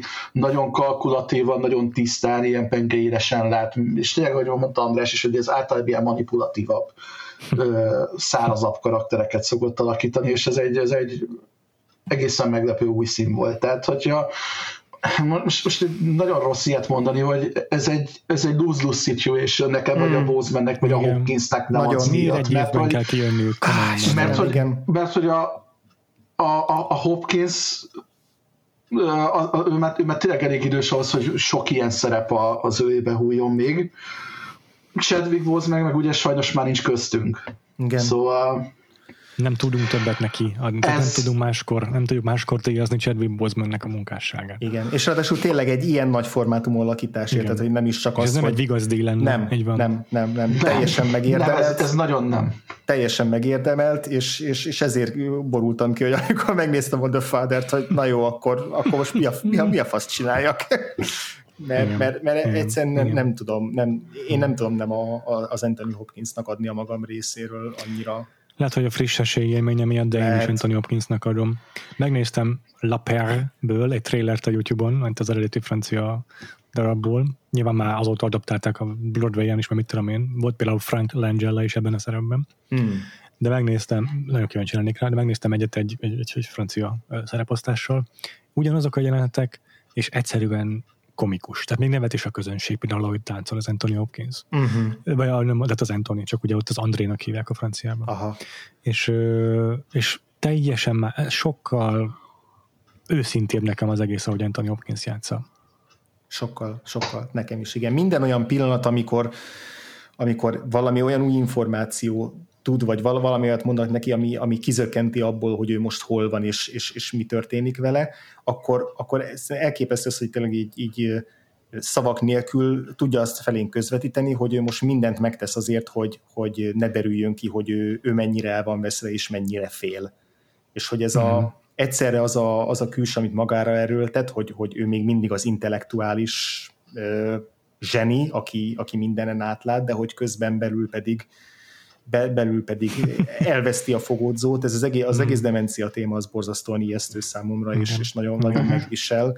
És t- ahogy a Péter korábban mondta a rendező kategóriánál, én sem láttam még filmet, ami, ami ennyire erősen tudta volna ezt megjeleníteni, a, amennyire így kívülről hmm. meg lehet állapítani, de fú, na igen. Ja, ja. Ja. Örülök, hogy azért megoszlik itt kicsit a, a, a döntésünk, és Cyclo Chadwick Boseman mellett kardoskodsz, mert tényleg tűzbe tudnám tenni a kezemet érte én is. Én is. És ki még a maradék kettő, az akadémia kit választ? Ch- hát igen, itt Chadwick Boseman, én úgy gondolom. Az eddigi, igen, az eddigi diátadók alapján Chadwick Bosemannek áll az ászló. Itt most persze be lehetünk cinikusak, hogy hát akkor a posztumusz díj több esélye van erre, mint hogyha élne. Hát mindig van narratíva minden Oscar. Mindig, mindig van narratíva. Én, nem, egyébként mindketten maximálisan megérdemelnék, de bennem is van egy olyan, hogy én is azért tippelek a Chadwick Bosemanre, mert amikor annyira mindketten megérdemelnék, akkor én úgy vagyok vele, hogy nagyon-nagyon nehéz nem annak adni, aki azóta elhunyt. Igen. Meg, és hát meg... Chadwick Bosemannek van egy óriási karrierje, és soha nem díjazták. Igen. Anthony Hopkins meg rendelkezik Oscar díjjal és pontosan, díjjal. Pontosan, tehát hogyha, hogyha ő még soha nem kapott volna Oscárt, akkor, akkor most nára is egy sokkal most még nagyon izé, cínikusan nézve, sokkal erősebb narratíva lehetne, hogy uh-huh. most vagy soha, de ugye ő, ő kapott már Oscar díjat, úgyhogy ja, igen. ezért. Igen, csak hát amikor megnézed ugye a fádört, most akkor ilyenkor átülök a ti oldalatotokra, hogy, hogy, hogy, ez egy olyan kaliberű alakítás, hogy nem egy olyan színész tesz egy ilyet, akinek csak egy díja van. Szóval... Igen. ez... Mert hogy, ezt tedd a bárányok hallgatnak mellé. Igen. Semmi, semmi, semmi azonos nincs a kettőben. És ugyanannak az embernek egy, egy 30, közel 30 évnél, 25 évvel mm. eltéréssel letett alakítása. Ja. Igen. Igen. Ja, hihetetlen. Hát nem lennék az akadémia helyében, uh-huh. és kicsit, kicsit sajnálom, hogy ez, ez ennek, ennek a alakításnak egy évben kell kijönnie, mert Igen. nagyon nehéz nagyon nehéz Chadwick Boseman mellett érvelni, mikor mindenhonnan az jön az ismerőseim közül, akik nem annyira Oscar fanatikusok, vagy nem tudom, hogy mondjam, hogy ja, hát a Black Lives Matter miatt, meg amiatt, hogy Postumus díj, majd biztos, hogy Chadwick Boseman nyeri. Holott nem is látták a filmet. Mm. Vagy ha látták, akkor nem tudom, mert biztos, hogy annyira szeretem, mint a Father, de, de én szerintem tényleg ezek egyszerűen szívem megszakad mind a kettő alakításért. Én, nálam is egy ilyen paraszthajszányival a Anthony Hopkins nyer. Hát, hogy tényleg az élmény frissessége, nem tudom. Ja. Mind a kettőt örömmel fogom, vagy hát a Rainis-t örömmel fogom újra nézni, a, a father nem örömmel fogom újra nézni, de tudom, hogy okay. ez, egy, ez egy hálás, hálás élmény lesz újra nézni azt is, meg hálás meg magát. És akkor ki, akkor, ki a maradék két jelölt? Uh-huh. Akkor hadd maradjak én a végére, kicsit nagyon kíváncsi vagyok, hogy mennyi lesz a közös a kettőtökével. Jó. Jó, én mondom, hogy nekem a Mads Mikkelsen került be az Another Roundból, illetve a Kingsley Ben Adira a One Night in Miami-ból. Uh-huh. De mm-hmm. szerintem talán. Mads Mikkelsenről kevesebb szó esett, mert nagyjából egyébként a András már mellékszereplő kategóriában elmondta, hogy a Kingsley Benadir az, az, az miért emlékezetes, de hogy egy baromira tehát, hogy nekem ő úgymond talán a tavalyi évnek egy nagy felfedezetje, Aha. de még majd fogok róla később is beszélni, ilyen bónusz kategóriákban. Ez király, király. De, de igen, tehát ő nekem egy nagy felfedezett a Mads mikkelsen meg végigimádtam a filmbe, nagyon sok olyan oldalt is megmutatta, ami már ismerős volt, de egyébként a, a, az utolsó öt percben totál meglepett. Tehát, hogy, hogy a Mads Mikkelsen így táncol, és ezt a Hannibalban nem használták ki. hogy ez elképesztő, a Fuller mekkora labdát dobott ezzel el. Tehát, hogy akkor a Dream Sequence musical epizód, tehát mindegy. Szóval igen, nekem a Kingsley Benadir meg a Mads Mikkelsen. Uh-huh. Na, András? Ja, csak a Kingsley-ben a Dirozit hozzá akarom fűzni, hogy, hogy mert pont a mellékszereplőnél így inkább hagytam, hogy majd ha ti szóba hozzátok, akkor, akkor emlegetem föl, hogy, hogy az, az arra készültem annál a filmnél, hogy itt Leslie Odom Jr. lesz a sztár, és hogy megkérdőjelezhetetlen lesz, uh-huh. és, és, és az ő ez pont egy picit nekem kevésbé nekem működött is. az ő alakítása. Uh, Aldis Hodge nagyon jó volt, uh, ugye ő volt a, a Joe. Hú, nagyon-nagyon. Akkor a karizmája van, akkor a kisugárzása mm-hmm. van, akkor is a mhm. vásznon van, amikor nincs a vásznon. Pontosan, igen. Igen, de hogy a... Tudom, hogy jelen van a képen egyszerűen, csak tudom, hogy ott van a jelenetben, tényleg. Igen, igen, viszont a Kingsley Benadir, akit én sorozatokban láttam, tehát a DOE-nek a második évadjában volt egy fontos mellékszereplő, akkor a, a High Fidelity, tehát a Popcsolik stb. sorozat változatában volt az egyik fontos mellékszereplő, és mindegyikben tök jó volt, de hogy így csak az a tök jó. És uh-huh, itt mhm, viszont, uh-huh. tehát ahhoz képest, hogy Malcolm X már eljátszott egyszer Denzel Washington, és így uh-huh. nem, nem, nem is emlékszem, hány órát áradoztunk róla az adásunkban a Péterre, hogy mennyire fantasztikus. Nem eleget. Szerintem se eleget, és hogy mennyire máshogy fogta meg ezt a Malcolm x tehát nem ez a, ez a perzselő, karizmatikus vezető volt, hanem a, a, a, a félelemmel, kétségbeeséssel, elkeseredettség, ahogy dolgozik benne, és ahogy kifakad belőle. Nekem ez sokkal erősebb volt az emberi bizonytalanság és kételj a Malcolm X-ben, azzal együtt, hogy egy mennyire határozott vezetőként mutatkozott meg, hogy, hogy ezért, ezért volt nekem megdöbbentően jó, de ugye nálam a mellékszereplők közé fért be. Teljesen, meg, a... teljesen osztom a véleményedet. Az, hogy egyszer ennyire karizmatikus és sebezhető igen. egyik képen belül, egy jeleneten belül, ez nagyon ritka. Igen, igen még. a hanghordozásában is, tehát tényleg ahogy így, ahogy így vitatkozik a többiekkel, így nem az jön le belőle, hogy ő az a szuper magabiztos, mármint hogy az az ember, aki így száz százalékig annak a tudatában van, hogy ő neki igaza van, hanem olyan valaki, aki, aki érzi, hogy szorongatja az idő, meg, meg minden, meg akarja győzni a többieket, de, de inkább az, az jön ki belőle, hogy ő mennyire, mennyire elkeseredett, és mennyire nem tudom, így a szakadék szélén táncol.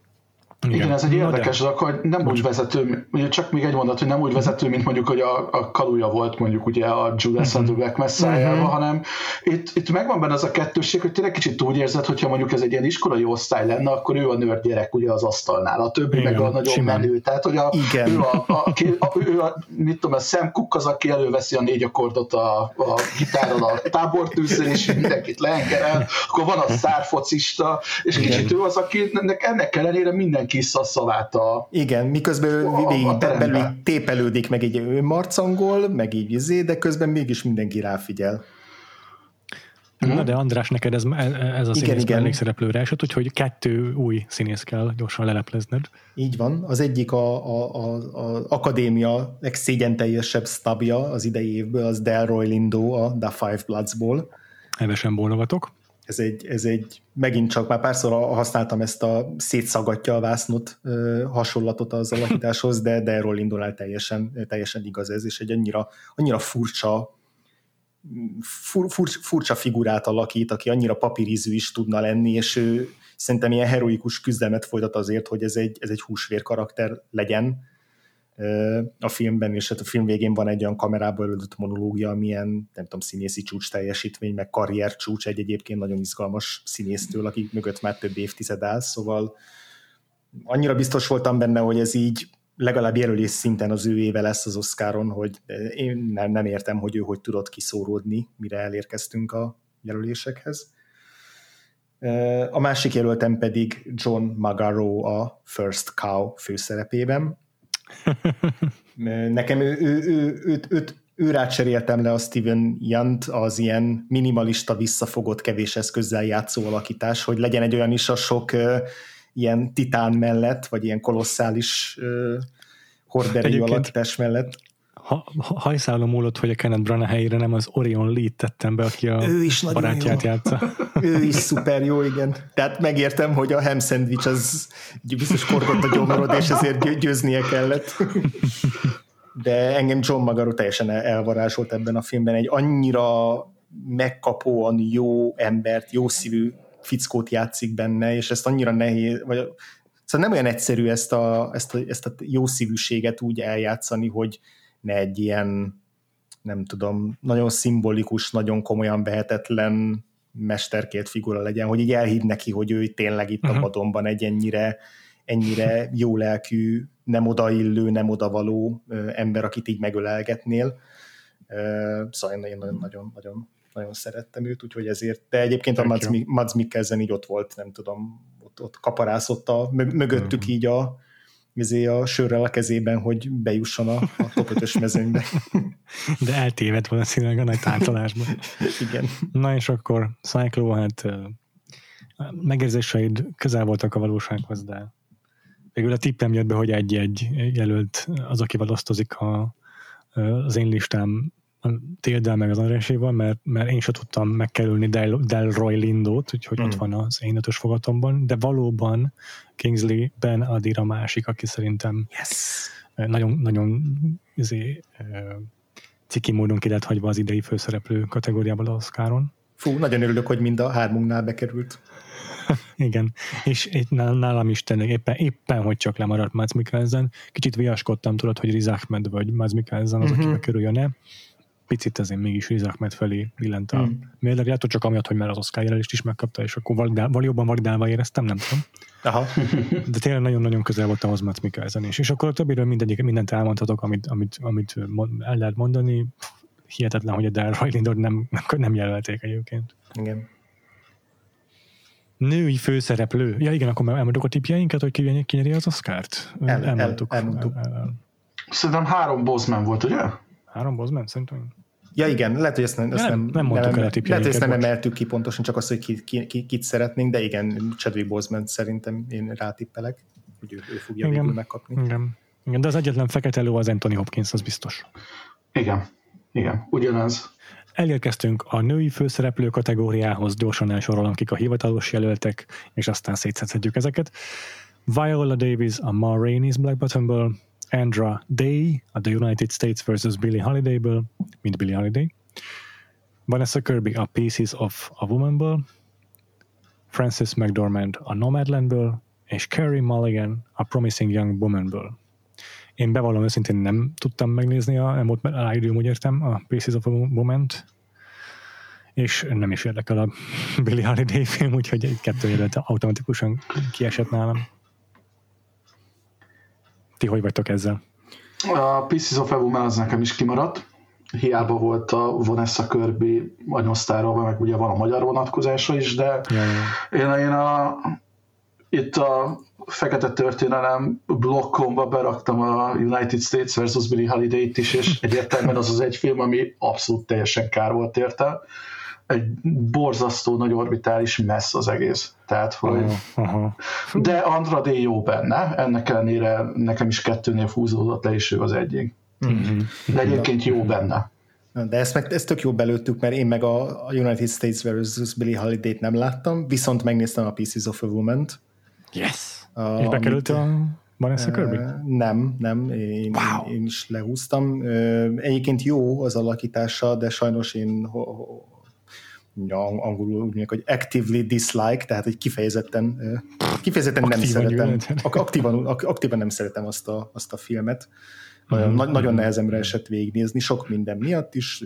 Izé, Shia LaBeouf szituáció is közrejátszott, ráadásul olyan szerepet is játszott, mm. ami rendre előhozta azt, hogy csak, csak a F2 Twigs-re tudtam gondolni közben, tehát hogy a, a film se tett meg semmit azért, hogy ne így legyen, meg nyilván, na, szóval értitek, tehát hogy maga a szerep is olyan volt, Aha. egy, egy er, erőszakos fickót játszott, de egyébként meg rájöttem, hogy a Mundrucótól én, én nagyon szeretem azt, amikor valami látványosan koreografált jelenetet rendez meg, az tényleg így lenyűgöző, de hogyha karakterek, meg dialógok, meg, meg, meg cselekményvezetés, akkor, akkor kifejezetten, kifejezetten nem tetszik, amit ő, amit ő csinál, hiszen nagyon, nagyon mester, oh. mesterkélt, fals, nem, nekem, nekem nagyon nem működött ez a film sajnos. Van ezt a körbi jó volt benne, ezt véletlenül se akarom elvenni tőle, de nem tudtam elvonatkoztatni attól, hogy magát a filmet mennyire nem szerettem. És akkor te is kettő nevet húztál le ezek szerint? Én hármat, én hármat Hár, húztam. Hármat? Te jó ég! Mi tartott neked Francis McDormand?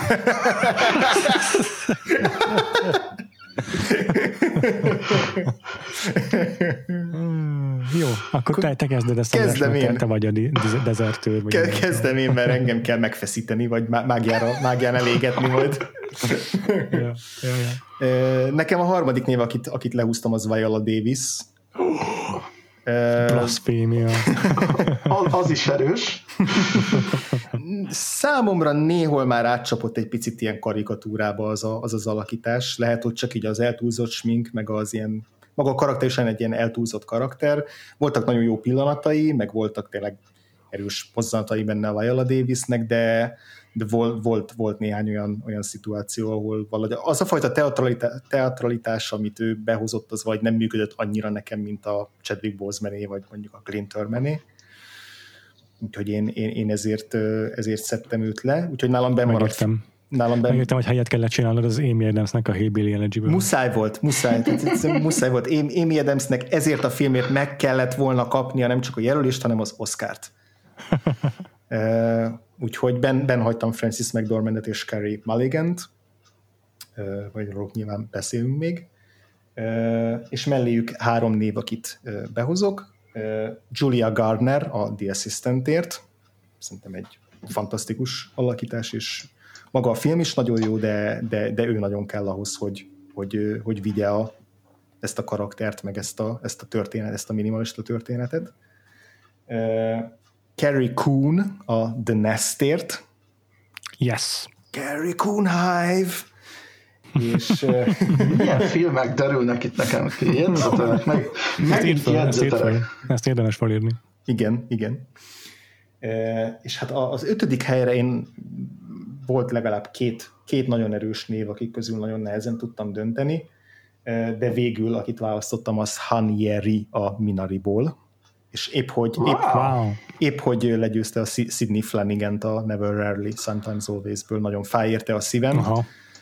De, de nekem a Hanyeri volt a nagy meglepetés, meg a, meg a kiemelkedő alakítása a, a Minariból. Nagyon szeretem abban a filmben, hogy minden szereplő egyenrangú, és tényleg minden szereplőnek a nézőpontja megkapja úgy a magáét, hogy közben nem így vándorol egyik szemszögből a másik. Szóval, hogy párhuzamosan tudja alkalmazni a film azt, hogy minden szereplőnek a szemén keresztül láthassuk a többieket, de hogy tehát emiatt egyenrangú mindenki, de, de valamiért a, a, nekem a Hanyerinek a, a karaktere is, a feleség karaktere, meg az ő alakítása az így kiemelkedett ebből a egyöntetően erős mezőnyből a, a Minarin belül.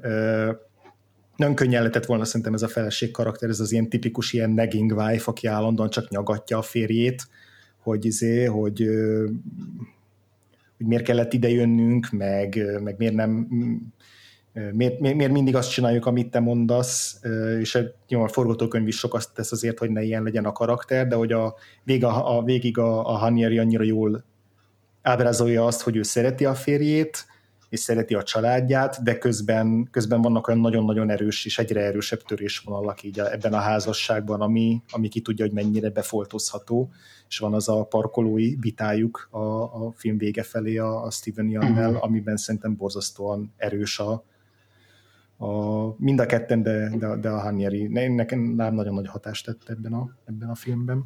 Egyébként ő kapott Spirit jelölést uh-huh. az mhm. Independent Spirit Awards-ra, de mellékszereplő kategóriában, ami szerintem kicsit csalás. Igen, néztem, hogy, hogy nem jelölték olyan sokszor, és, és abból talán egy, egy, egy, volt egy mellékszerep, meg talán egy főszerep is, de lehet, hogy az, az lehet, hogy azt nem is kapott sehol. Én is úgy éreztem, hogy az, az, az csalás volna. Tehát, hogyha, hogyha Steven Yant főszereplőnek tekintjük, akkor szerintem Nyerit is főszereplőnek kell tekintenünk. Kerry Coon ő, mindig fantasztikus, viszont azért filmekben ritkán kap olyan szerepet, amiben ténylegesen meg tudja mutatni, hogy mennyire fantasztikus, és itt a, a Dennis-ben egy abszolút olyan főszerepet kapott, ami így méltó a, a tehetségéhez, tehát tényleg ahogy a, van pár jelenet, ahol így, ahol így le, leiskolázza a Jude Law-t, aki pedig egyébként szintén szuper a filmben, és, és egy, egy, egy reakciója, ilyen gúnyos nevetése, az így annyira ilyen tördöféssel egyenértékű, amit szerintem kevesen tudnak olyan jól csinálni, mint a, a, a Carrie Coon. És szerintem aki így nem látta mondjuk a Leftovers-t, annak még hatalmasabb ilyen meglepetés lehet, hogy mennyire, mennyire jó ez a színésznő. Hmm. De egyébként nálam a Julia Garner és a Francis McDormand a két, két csúcs teljesítmény ebből a, a, a mezőnyből. A Francis McDormandet már éltettem nagyon a Nomadlandes adásunkban. Én neki is, neki is adnám talán a, sőt biztosan a, a, a, a rendes ötös fogadból, viszont, viszont Julia Garner nem, nem megy ki a fejemből egyszerűen az asszisztent óta. Tényleg az a, az a, a film végére az a teljes ilyen ilyen ki, ki, kiéresedettség, ki, remény, reményvesztettség, ami kiül az arcára, és addig pedig az a sebezhetőség, amivel végigcsinálja ezt a brutálisan megterhelő egy napot, én, én nagyon tényleg le, lenyűgözőnek tartom. Nálam is ott van. Igen, yes! köszi, hogy beszéltél róla. És amúgy az Oscarat kinek tippeled? Jaj. Viola vagy Francis, gyakorlatilag szerintem ez, Francis versus Viola. Ez, Jaj, ez nagyon nehéz. Egy, van, van, akik Carrie mulligan ilyen sötét lóként megtippelik. Értem.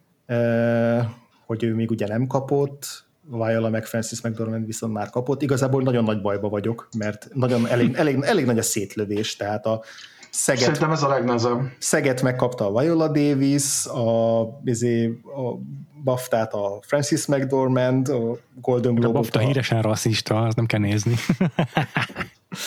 a Golden Globe-ot, ugye az Andrade, mondjuk neki szerintem egyáltalán nincs esélye. Szerintem szóval, sem. Uh, én, meglepő én, lenne, a pont behúzna. Én, én, én, a Mulligan meg a kritikusoknál nyert. Igen, ja, tényleg, igen, igen. Szóval én, én óvatosan behúzom a Francis McDormandet, mm. hogy szerintem megnyeri, mert a Nomadlandet nagyon fogják szeretni máshol is a, a szavazók, de, de nagyon bizonytalan vagyok ebben a Igen. Ebben. Azt néztem én is, hogy ez, ez a legbizonytalanabb kategória pillanatnyilag, és mind az öt színésznek van esélye nyerni gyakorlatilag. Igen. Egy olyan statisztikát láttam még valahol, hogy a, azokban az esetekben, amikor legjobb férfi és női főszerepben is jelölnek egy filmből egy-egy színészt, akkor iszonyatosan ritka az, hogy mind a kettő megkapja. Wow. Hm. De nem vagyok biztos benne, hogy ez mondjuk itt a Viola Davis ellen dolgozna. Na és akkor Cyclo. Te hát nekem, uh, én, még, én még akkor mondom először a tippet, ha már, ha már ott voltunk. Ez okay. a, én nagyon nehezen tudok én sem már igen a Davis meg a McDormand között dönteni, szerintem ez a egyetlen ilyen három esélyes kategória az összesből. Hmm. De én, én bemondom, akkor én a Kerry Marigant. Jó. Tehát szerintem, szerintem ő nyeri. Uh, illetve akkor én, én meg írtam föl... és akkor legyen 3-3. Szuper. Szép. Szerintem Uh, itt írtam vagy 12 nevet, de sokat már említettetek, tehát hogy arra rácsatlakoznék egy mondatig, hogy a Jerry Hump szerintem a legerősebb alakítása a Minariból, meg szerintem egyébként a legszerethetőbb karakter is. Valószínű ez is lehet, hogy hozzájárul a, az egészhez. András mindent elmondott, már fölírtam egyébként shortlistra az, az assistant, is. A többieket csak egy, egy mondat erejéig tényleg azért, hogy a, nem tudott beférni Palm Springsből a Christine Miliotti, hmm. szerintem baromi jó volt, a Kajiriniárből az Evan Rachel Wood aha, nem fért aha, be, aha, pedig szerintem karrierje legjobb alakítása, Jesse Buckley nem fért be, oh. I'm Thinking of Ending Things-ből, uh-huh. illetve a Black Bear-ből az Opry Plaza, ami szintén a karrierje legjobb alakítása szerintem. De az, már, az, már, az már megtekinthető az a film? A Blackberry, igen. És, és jó is. Fura, oh. de jó. Uh-huh. Tehát, hogy arról nektek egy mondatot nem tudok mondani spoiler nélkül. Tehát maximum annyit, hogy Aubrey Plaza, mint egy ilyen szerzőnő megérkezik egy vidéki kisházhoz, egy tóparti kisházhoz, ahol két ember, egy házas pár fogadja őket, vagy, vagy őt, és gyakorlatilag egy ilyen vendégházként, hogy ott fog náluk lakni. Tehát ilyen kvázi ilyen hozként fogadják mm-hmm. őt. És bármi, amit innentől tovább mondanék, az meg mind spoiler. Tudom, már nagyon, igen. Ah, ja, uh-huh.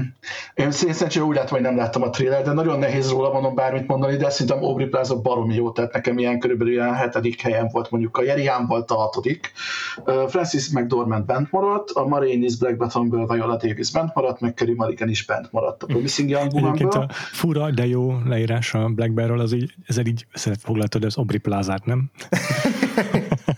va, nagyon meta az egész film. Tehát, hogy én nem tudom nem tud eldönteni, hogy most amit mondanak Aubrey Plaza karakteréről a kívülállók, körülötte, azt mondhatnák gyakorlatilag az Aubrey Plázáról is. Tehát, hogy van, van azt hiszem egy olyan mondat, amikor mondják neki, hogy te annyira kiismerhetetlen vagy, hogy, hogy mikor mit gondolsz komolyan, vagy nem.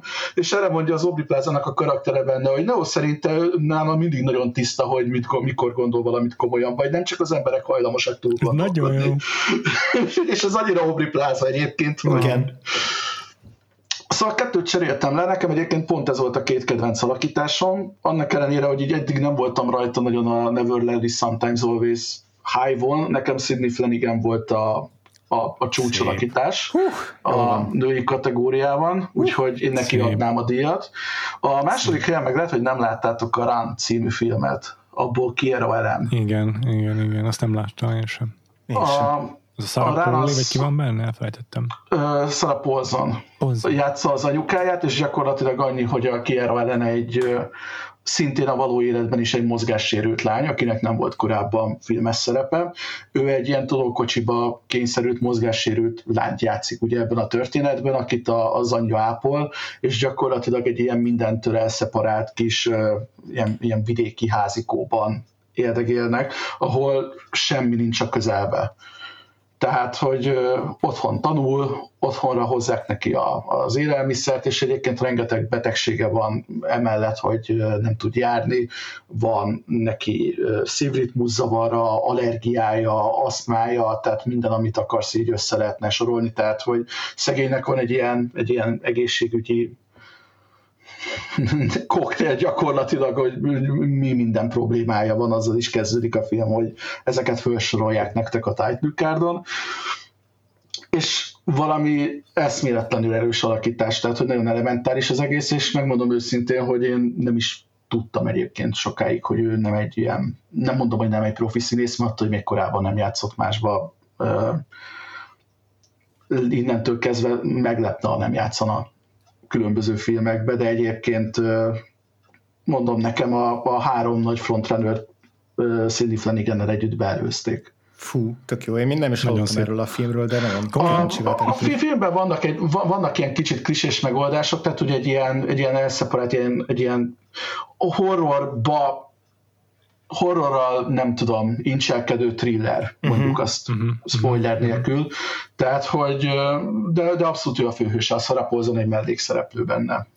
Ezt amikor kért, akkor letöltöttem, aztán jól elfelejtettem megnézni, de most akkor... Szerintem baromi jó, baromi jó arány benne. Uh-huh. jó, szuper. Na, és akkor kire tipp, ja igen, elmondtad kire tippelsz, és azt is elmondtad ki a kedvenced. Akkor elmondom én, kiket hagytam, kiket teszek fel a listámra a meghagyott három néven kívül. Tehát ismétlésképpen Viola Davis, Gary Mulligan, Frances McDormand nekem is itt vannak. Uh-huh. És akkor Julia Garner már lelepleztem, hogy szintén fölkerült, és az ötödik nevem Annie Mumolo a Barb and Star Go to Vista Del Marból.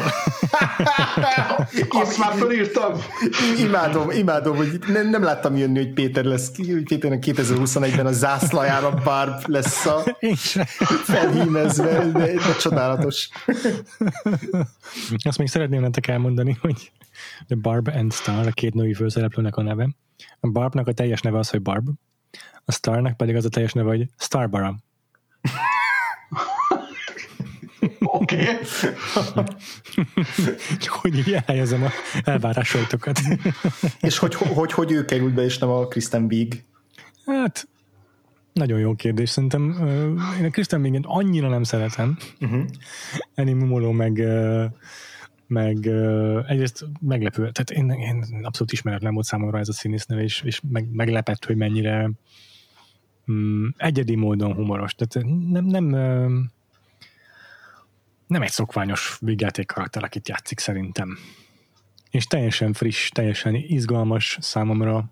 Hmm, nagyon speciális, nagyon egyedi dolgokból csinál humort ez a film. Ezek az egyediségek azok, amelyek miatt nekem nagyon kiemelkedett. Nem tudom ennél jobban megfogalmazni, ebben van valami megfoghatatlan, ami, amit nem tudok, nem tudok ennél jobban leírni. És ö, szerintem is, és akkor elmondta, hogy, hogy akkor szerintem a Viola Davis fogja ezt behúzni, bár igazából kicsi esélyt látok rá. Inkább mm, érzem erősnek a McDormand. Tippelj akkor rá, csak azért nem, ne tippelj a Viola Davis-re, hogy, hogy rosszul. Na jó, azért ezt akkor úgy fogalmazom meg, hogy egy picivel érzem erősebbnek a Francis McDormandnek az esélyeit. De mhm. azért tippelek a Viola Davisre, hogy hogyha mégis megnyeri, akkor mondhassam, hogy na megmondtam. ha, ha meg nem, akkor meg, ahogy csak bevállaltam a harmadik nevet. így van, így van, pontosan. De ki a kedvenced? Az ötből azt mondtad? Ötből? Nem. Ö, mert nem is választottam. De szerintem Frances McDormandet fogom mondani kedvencemnek. Uh-huh. Frances McDormand mindig mm, erős női karaktereket játszik, iszonyatosan ö, erős kisugárzású, karizmatikus figurákat. Hmm, néha erőszakosak is ezek a szereplők, de sok, sokszor csak, csak szimplán hmm, dominánsak. És ezek a stílusjegyei, ezek a jegyei így felfelsejlenek a Fernben is, de mégis egy sokkal sebezhetőbb, sokkal hmm, el, el, elárvultabb, elveszettebb karaktert játszik itt. Keveset tudunk meg a háttér történetéből, de mégis minden ott van az ő arcán, az, az ő játékában.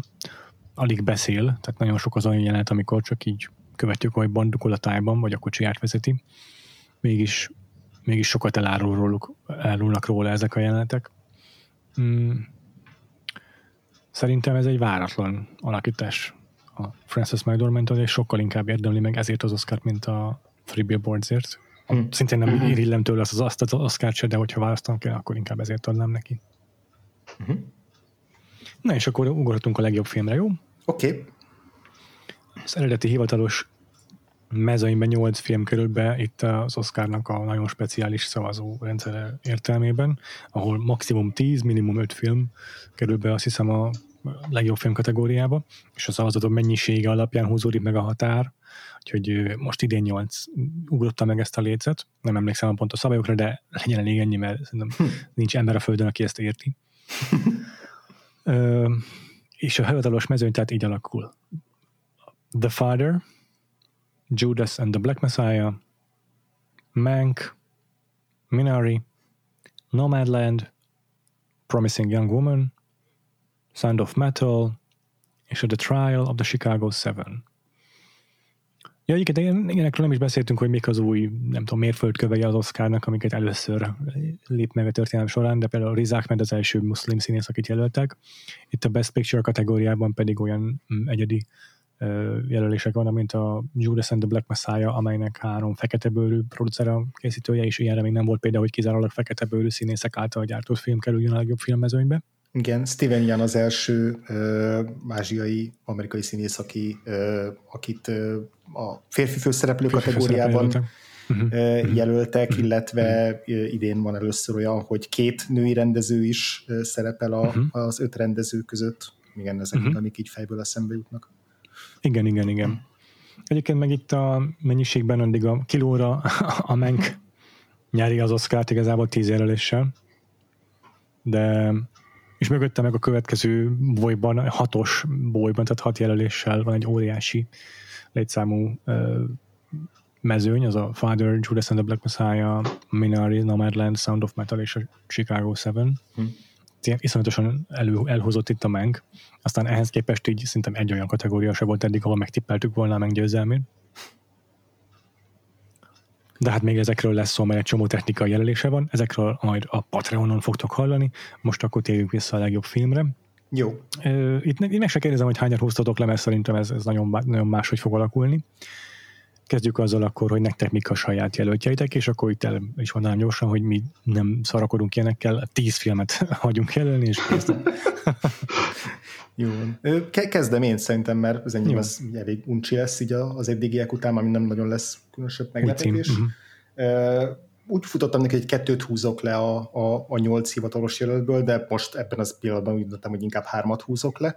A azt a minden. Trial of the Chicago 7 és a Menket azt, azt így is úgy is leszettem volna, de most még a Judas and the Black Messiah-t is levettem harmadikként, de az mondom, az nem bánom, hogy hogy bent van a nyolcas mezőnyben alapvetően.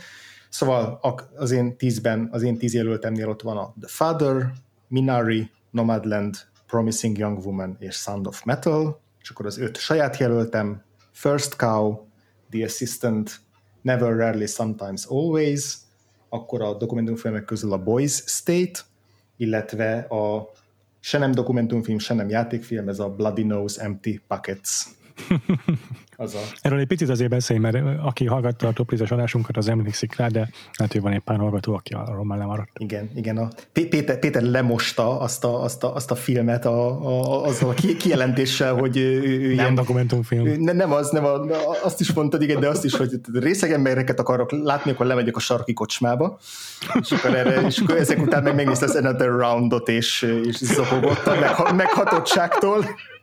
Úgyhogy mind, a, mind a kettőnknek megvan a, a maga alkoholista filmje az idei évre. Igen, ez a, a Bloody Nose Empty Pockets, ez egy ilyen furcsa hibrid film, egy rendezőpáros készítette, és egy, egy ténylegesen egy sarki kocsmába, ilyen Csehóba játszódik, ami a bezárás előtt, vagy a be, konkrétan az utolsó éjszaka, ami után végleg bezárnak, és akkor a törzs vendégek ott erre az utolsó napra, utolsó, nem tudom, tizen akárhány órára összegyűlnek még egyszer így el, elsiratni a ked- kedvenc helyüket, és akkor ott ilyen légy a falon jelleggel a kamera követi végig ezeket a párbeszédeket, közös összeborulásokat, vitákat, izé, nézeteltéréseket, nagy filozófiai megfejtéseket, ilyen összetört életeket, meg, meg boldog pillanatokat, szóval egy ilyen egészen ilyen felemő, kicsit ilyen Richard Linklater-ös hatása van a filmnek, és én aztán úgy néztem meg, hogy ez egy dokumentumfilm, és le voltam nyűgözve, és kicsit így furcsáltam is, hogy ennyire, hogy lett ennyire tökéletesen megírt ez a, ez a, ez a film az éle, életből, és aztán utólag kiderült, hogy, hogy ez így valamennyire manipulálva volt, vagy legalábbis ilyen szituált, tehát valóban civilek, és valóban olyanok játszották ezeket a karaktereket, akik a való életben is gyakorlatilag ugyanígy egy másik kocsmának a tagjai, de hogy nem volt, nem létezett valójában ez a bezárás előtt álló kocsma, ezt a rendező, író-rendezők találták ki.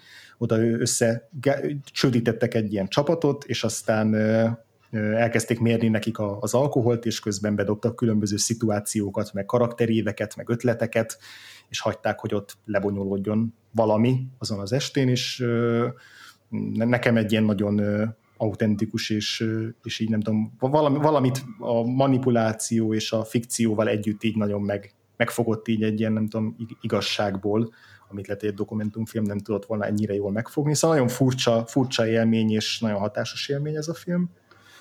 Többi Na film... akkor ez volt a D&D gyakorlatilag, ahogy elmondod. Már korábban már kettő másikra rásítettük, de hogy ez, ez hangzik olyannak, hogy mindenki, ezt a karaktert játszol, mi a motiváció. Igen, tényleg. Nagyjából hasonló instruálása lehet, mint mondjuk egy szerepjátéknak, csak ahogy mondod. Igen, igen, igen, igen. Tényleg. Úgyhogy ja, nekem ez egy, egyik kedvenc filmem volt tavaly. Több, többi, többi filmről már, talán a Boy State-ről még nem beszéltem annyit, de az egy, az egy nagyon, nagyon izgalmas, tényleg egy már mely thrilleresen izgalmas és szórakoztató dokumentumfilm. Ott, ott nem kell attól tartani, hogy ez nem tudom, valami nyomasztó, vagy, vagy lehangoló darab lenne, az tényleg egyszerűen izgalmas, és feszült, és, és játékos film. A többiről meg már beszéltem. Nálam, a, én akit megtippelek, az a Nomadland, mármint amit megtippelek, hogy a Nomadland szerintem rendezés mellett a legjobb filmet is bezsákolja magának, és ugyanúgy, ahogy a rendezésnél itt is a Nomadland és a First Cow között viaskodnék, hogy én melyiknek adjam. Igazából nem döntöttem el, hogy így megoszt, megosszam a két kategóriát, hogy egyik kapja a filmet, másik a rendezést, vagy nem. Most ezt annyira nem is akarom eldönteni örülök a nomád lennek, hogyha, hogyha megnyeri majd. Folytatom én, hogy olyan filmeket mondjak, amikről nem kell beszélnem, mert mindegyikről volt már csomó szó. Uh-huh. Teljesen random sorban mondom ezeket most. Nomadland, Minari, Another Round, Soul, Wolfwalkers, The Five Bloods, First Cow, Never Ready, Sometimes Always, Sound of Metal és a The Father. Fú. Nagyjából ez a top 10-es listámnak a, a nem tudom, variációja, meg bekerültek új filmek, mert megnéztem az ott a First Scout, meg a Zonero Randot, meg a father meg mm, ja, ezek az újak. Uh-huh. És a többi nem változtattam, bár úgy gondolkodtam, hogy a Sword lejjebb értékeljem esetleg kicsit, de végül hm. nem, nem álltam most neki újra matekozni. És egyébként nálam a hely, az első helyen a Father van. Mm, mm. Hmm. Viszont, viszont, viszont szerintem is a Nomadland fogja az Oscar behozni, de a kedvencem a mezőnyben most a Father volt. A Father az egy szuper első helyezett, csak egy, meglepett, mert oh. Keveset, nem, keveset nem, nem azért, eddig, igen. Nem, nem azért, mert annyira rossz film lenne, vagy valami, nem, mert ugye nálam is benne van a tízben. Uh-huh. Én ötöt hagytam meg az eredetiből, de nagyjából addig jutottam, hogy 6-10 között én nem rangsoroltam. A 6-10 között mondom is a két ilyen megfedős filmcímemet, mert én a Palm Springs-et beraktam, vannak hibái, de, de én, én, én nekem, nekem most jól esett a csízisége. Uh-huh. A Trial of Chicago 7-t ugyanezért bent hagytam, mert jól esett a csízisége. Bekerült az Another Round, a Minari meg a Father mellé, tehát hogy azok is bent maradtak itt nekem a 6-10 között, és akkor utána nekem úgy alakult, hogy ötödik volt a Marines Black Button, ami nekem egy, egy ilyen nagy Oscars nap, hogy ő nem fért be uh-huh. gyakorlatilag a fő kategóriába, negyedik helyen van a Wolf Walkers, harmadik helyen van a One Night in Miami, én azt továbbra is tartom, hogy az, az, az nekem itt a hasonszőrű filmek közül az volt a kedvencem, a második a Promising Young Woman és az első a Nomadland. És egyébként szerintem az is nyer. Aha, akkor ebben osztozunk. Jó van, akkor igazából itt már nem is maradt olyan film, amiről ne esett volna szó. Uh-huh. És hát lassan súroljuk a három órás adásidőt. Wow. Még így is, hogy rövidítettünk. Uh-huh.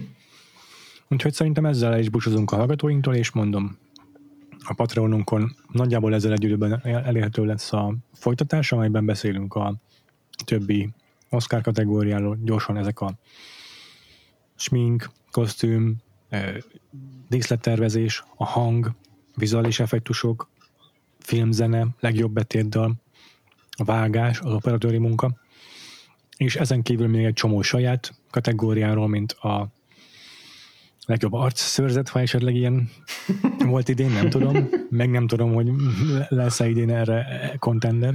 De például beszélünk a legjobb állatokról, a legjobb betétdalokról olyan értelemben, amelyeket nem a filmhez szereztek, hanem már meglévő művek felhasználása, és a legjobb szereplő gárdákról például. De nem csak vicces kategóriák lesznek, de azért többségében vicces kategóriák lesznek. Uh-huh. És uh, gyanítom, hogy kb. ugyanennyi adásidőben érkezünk akkor a Patreonon. Várunk titeket. Most arra viszont akkor búcsúzunk, és addig is adjuk meg az elérhetőségeinket a hallgatóknak. Cyclo, téged hol lehet követni? Engem Twitteren Cyclotronika alsóvonás, Letterboxdon alsóvonás nélkül, meg fönt vagyok a szuper Facebook chat csoportokon is. Ez pedig a Vakfolt Podcast társalgó. Keresőbe írjatok be a Facebookon, és csatlakozzatok, mert nagyon király kis beszélgetések szoktak ott kialakulni. És uh, András, téged hol lehet követni? Engem is a Twitteren a Gains alsóvonás alatt, Letterboxdon azt hiszem alsóvonás nélkül, már nem emlékszem, és én is fenn vagyok a Vakfolt társalgóban. Nagyon jó. Én a Twitteren Freevo néven vagyok, kettő elvel és óval, akár csak a Letterboxdon, és akkor a Vakfoltnak meg van weboldal a vakfoltpodcast.hu, van Twitter a twitter.com per Vakfolt Podcast, meg van a Vakfolt Podcast oldal is a Facebookon, bár inkább a társadalmat javasoljuk. Uh-huh. És tudtok ránk feliratkozni az iTunes-on, az Apple Podcast-en, a Google Podcast-en, a Spotify-on, és persze az összes létező androidos lejátszó eszközön, úgyhogy használjátok ezeket, és iratkozzatok fel a Vakfolt Podcastra a kereső segítségével. És akkor az adást, az adásmenetet a jövőben itt a Vakfoltban folytatjuk a vendégévaddal. A uh-huh. következő vendégünk ki is lesz, András?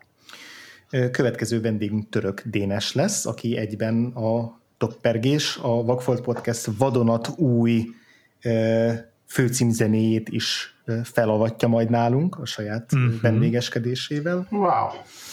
És természetesen, hogy ez lenni szokott, megnéz velünk egy klasszikust, amit még nem látott, és aztán elhozza egy kedvenc filmjét, úgyhogy vele várunk visszatiteket, addig Cyclo nagyon köszönjük, hogy itt voltál. Igen, nagyon-nagyon köszönjük. Mi, ah, én is köszönöm, mind, élmény volt. Mindig elmondom, hogy az év egyik fénypontja ez a közös oszkárosodás, még így, úgyhogy is, hogy nem látjuk közbe egymást, még úgy is fantasztikus, úgyhogy köszi még egyszer, mind a kettőtöknek és folytatjuk a... Mi, én is köszönöm. Igen. Köszönöm én is, szint úgy. És most már töltöm is a bárzot, vagyis nézem online. majd, majd. Akkor jó szó... nagyon jó részek, és még vissza fog térni, még vissza fog térni. nagyon jó, akkor jó szórakozást hozzá, addig is sziasztok! Sziasztok!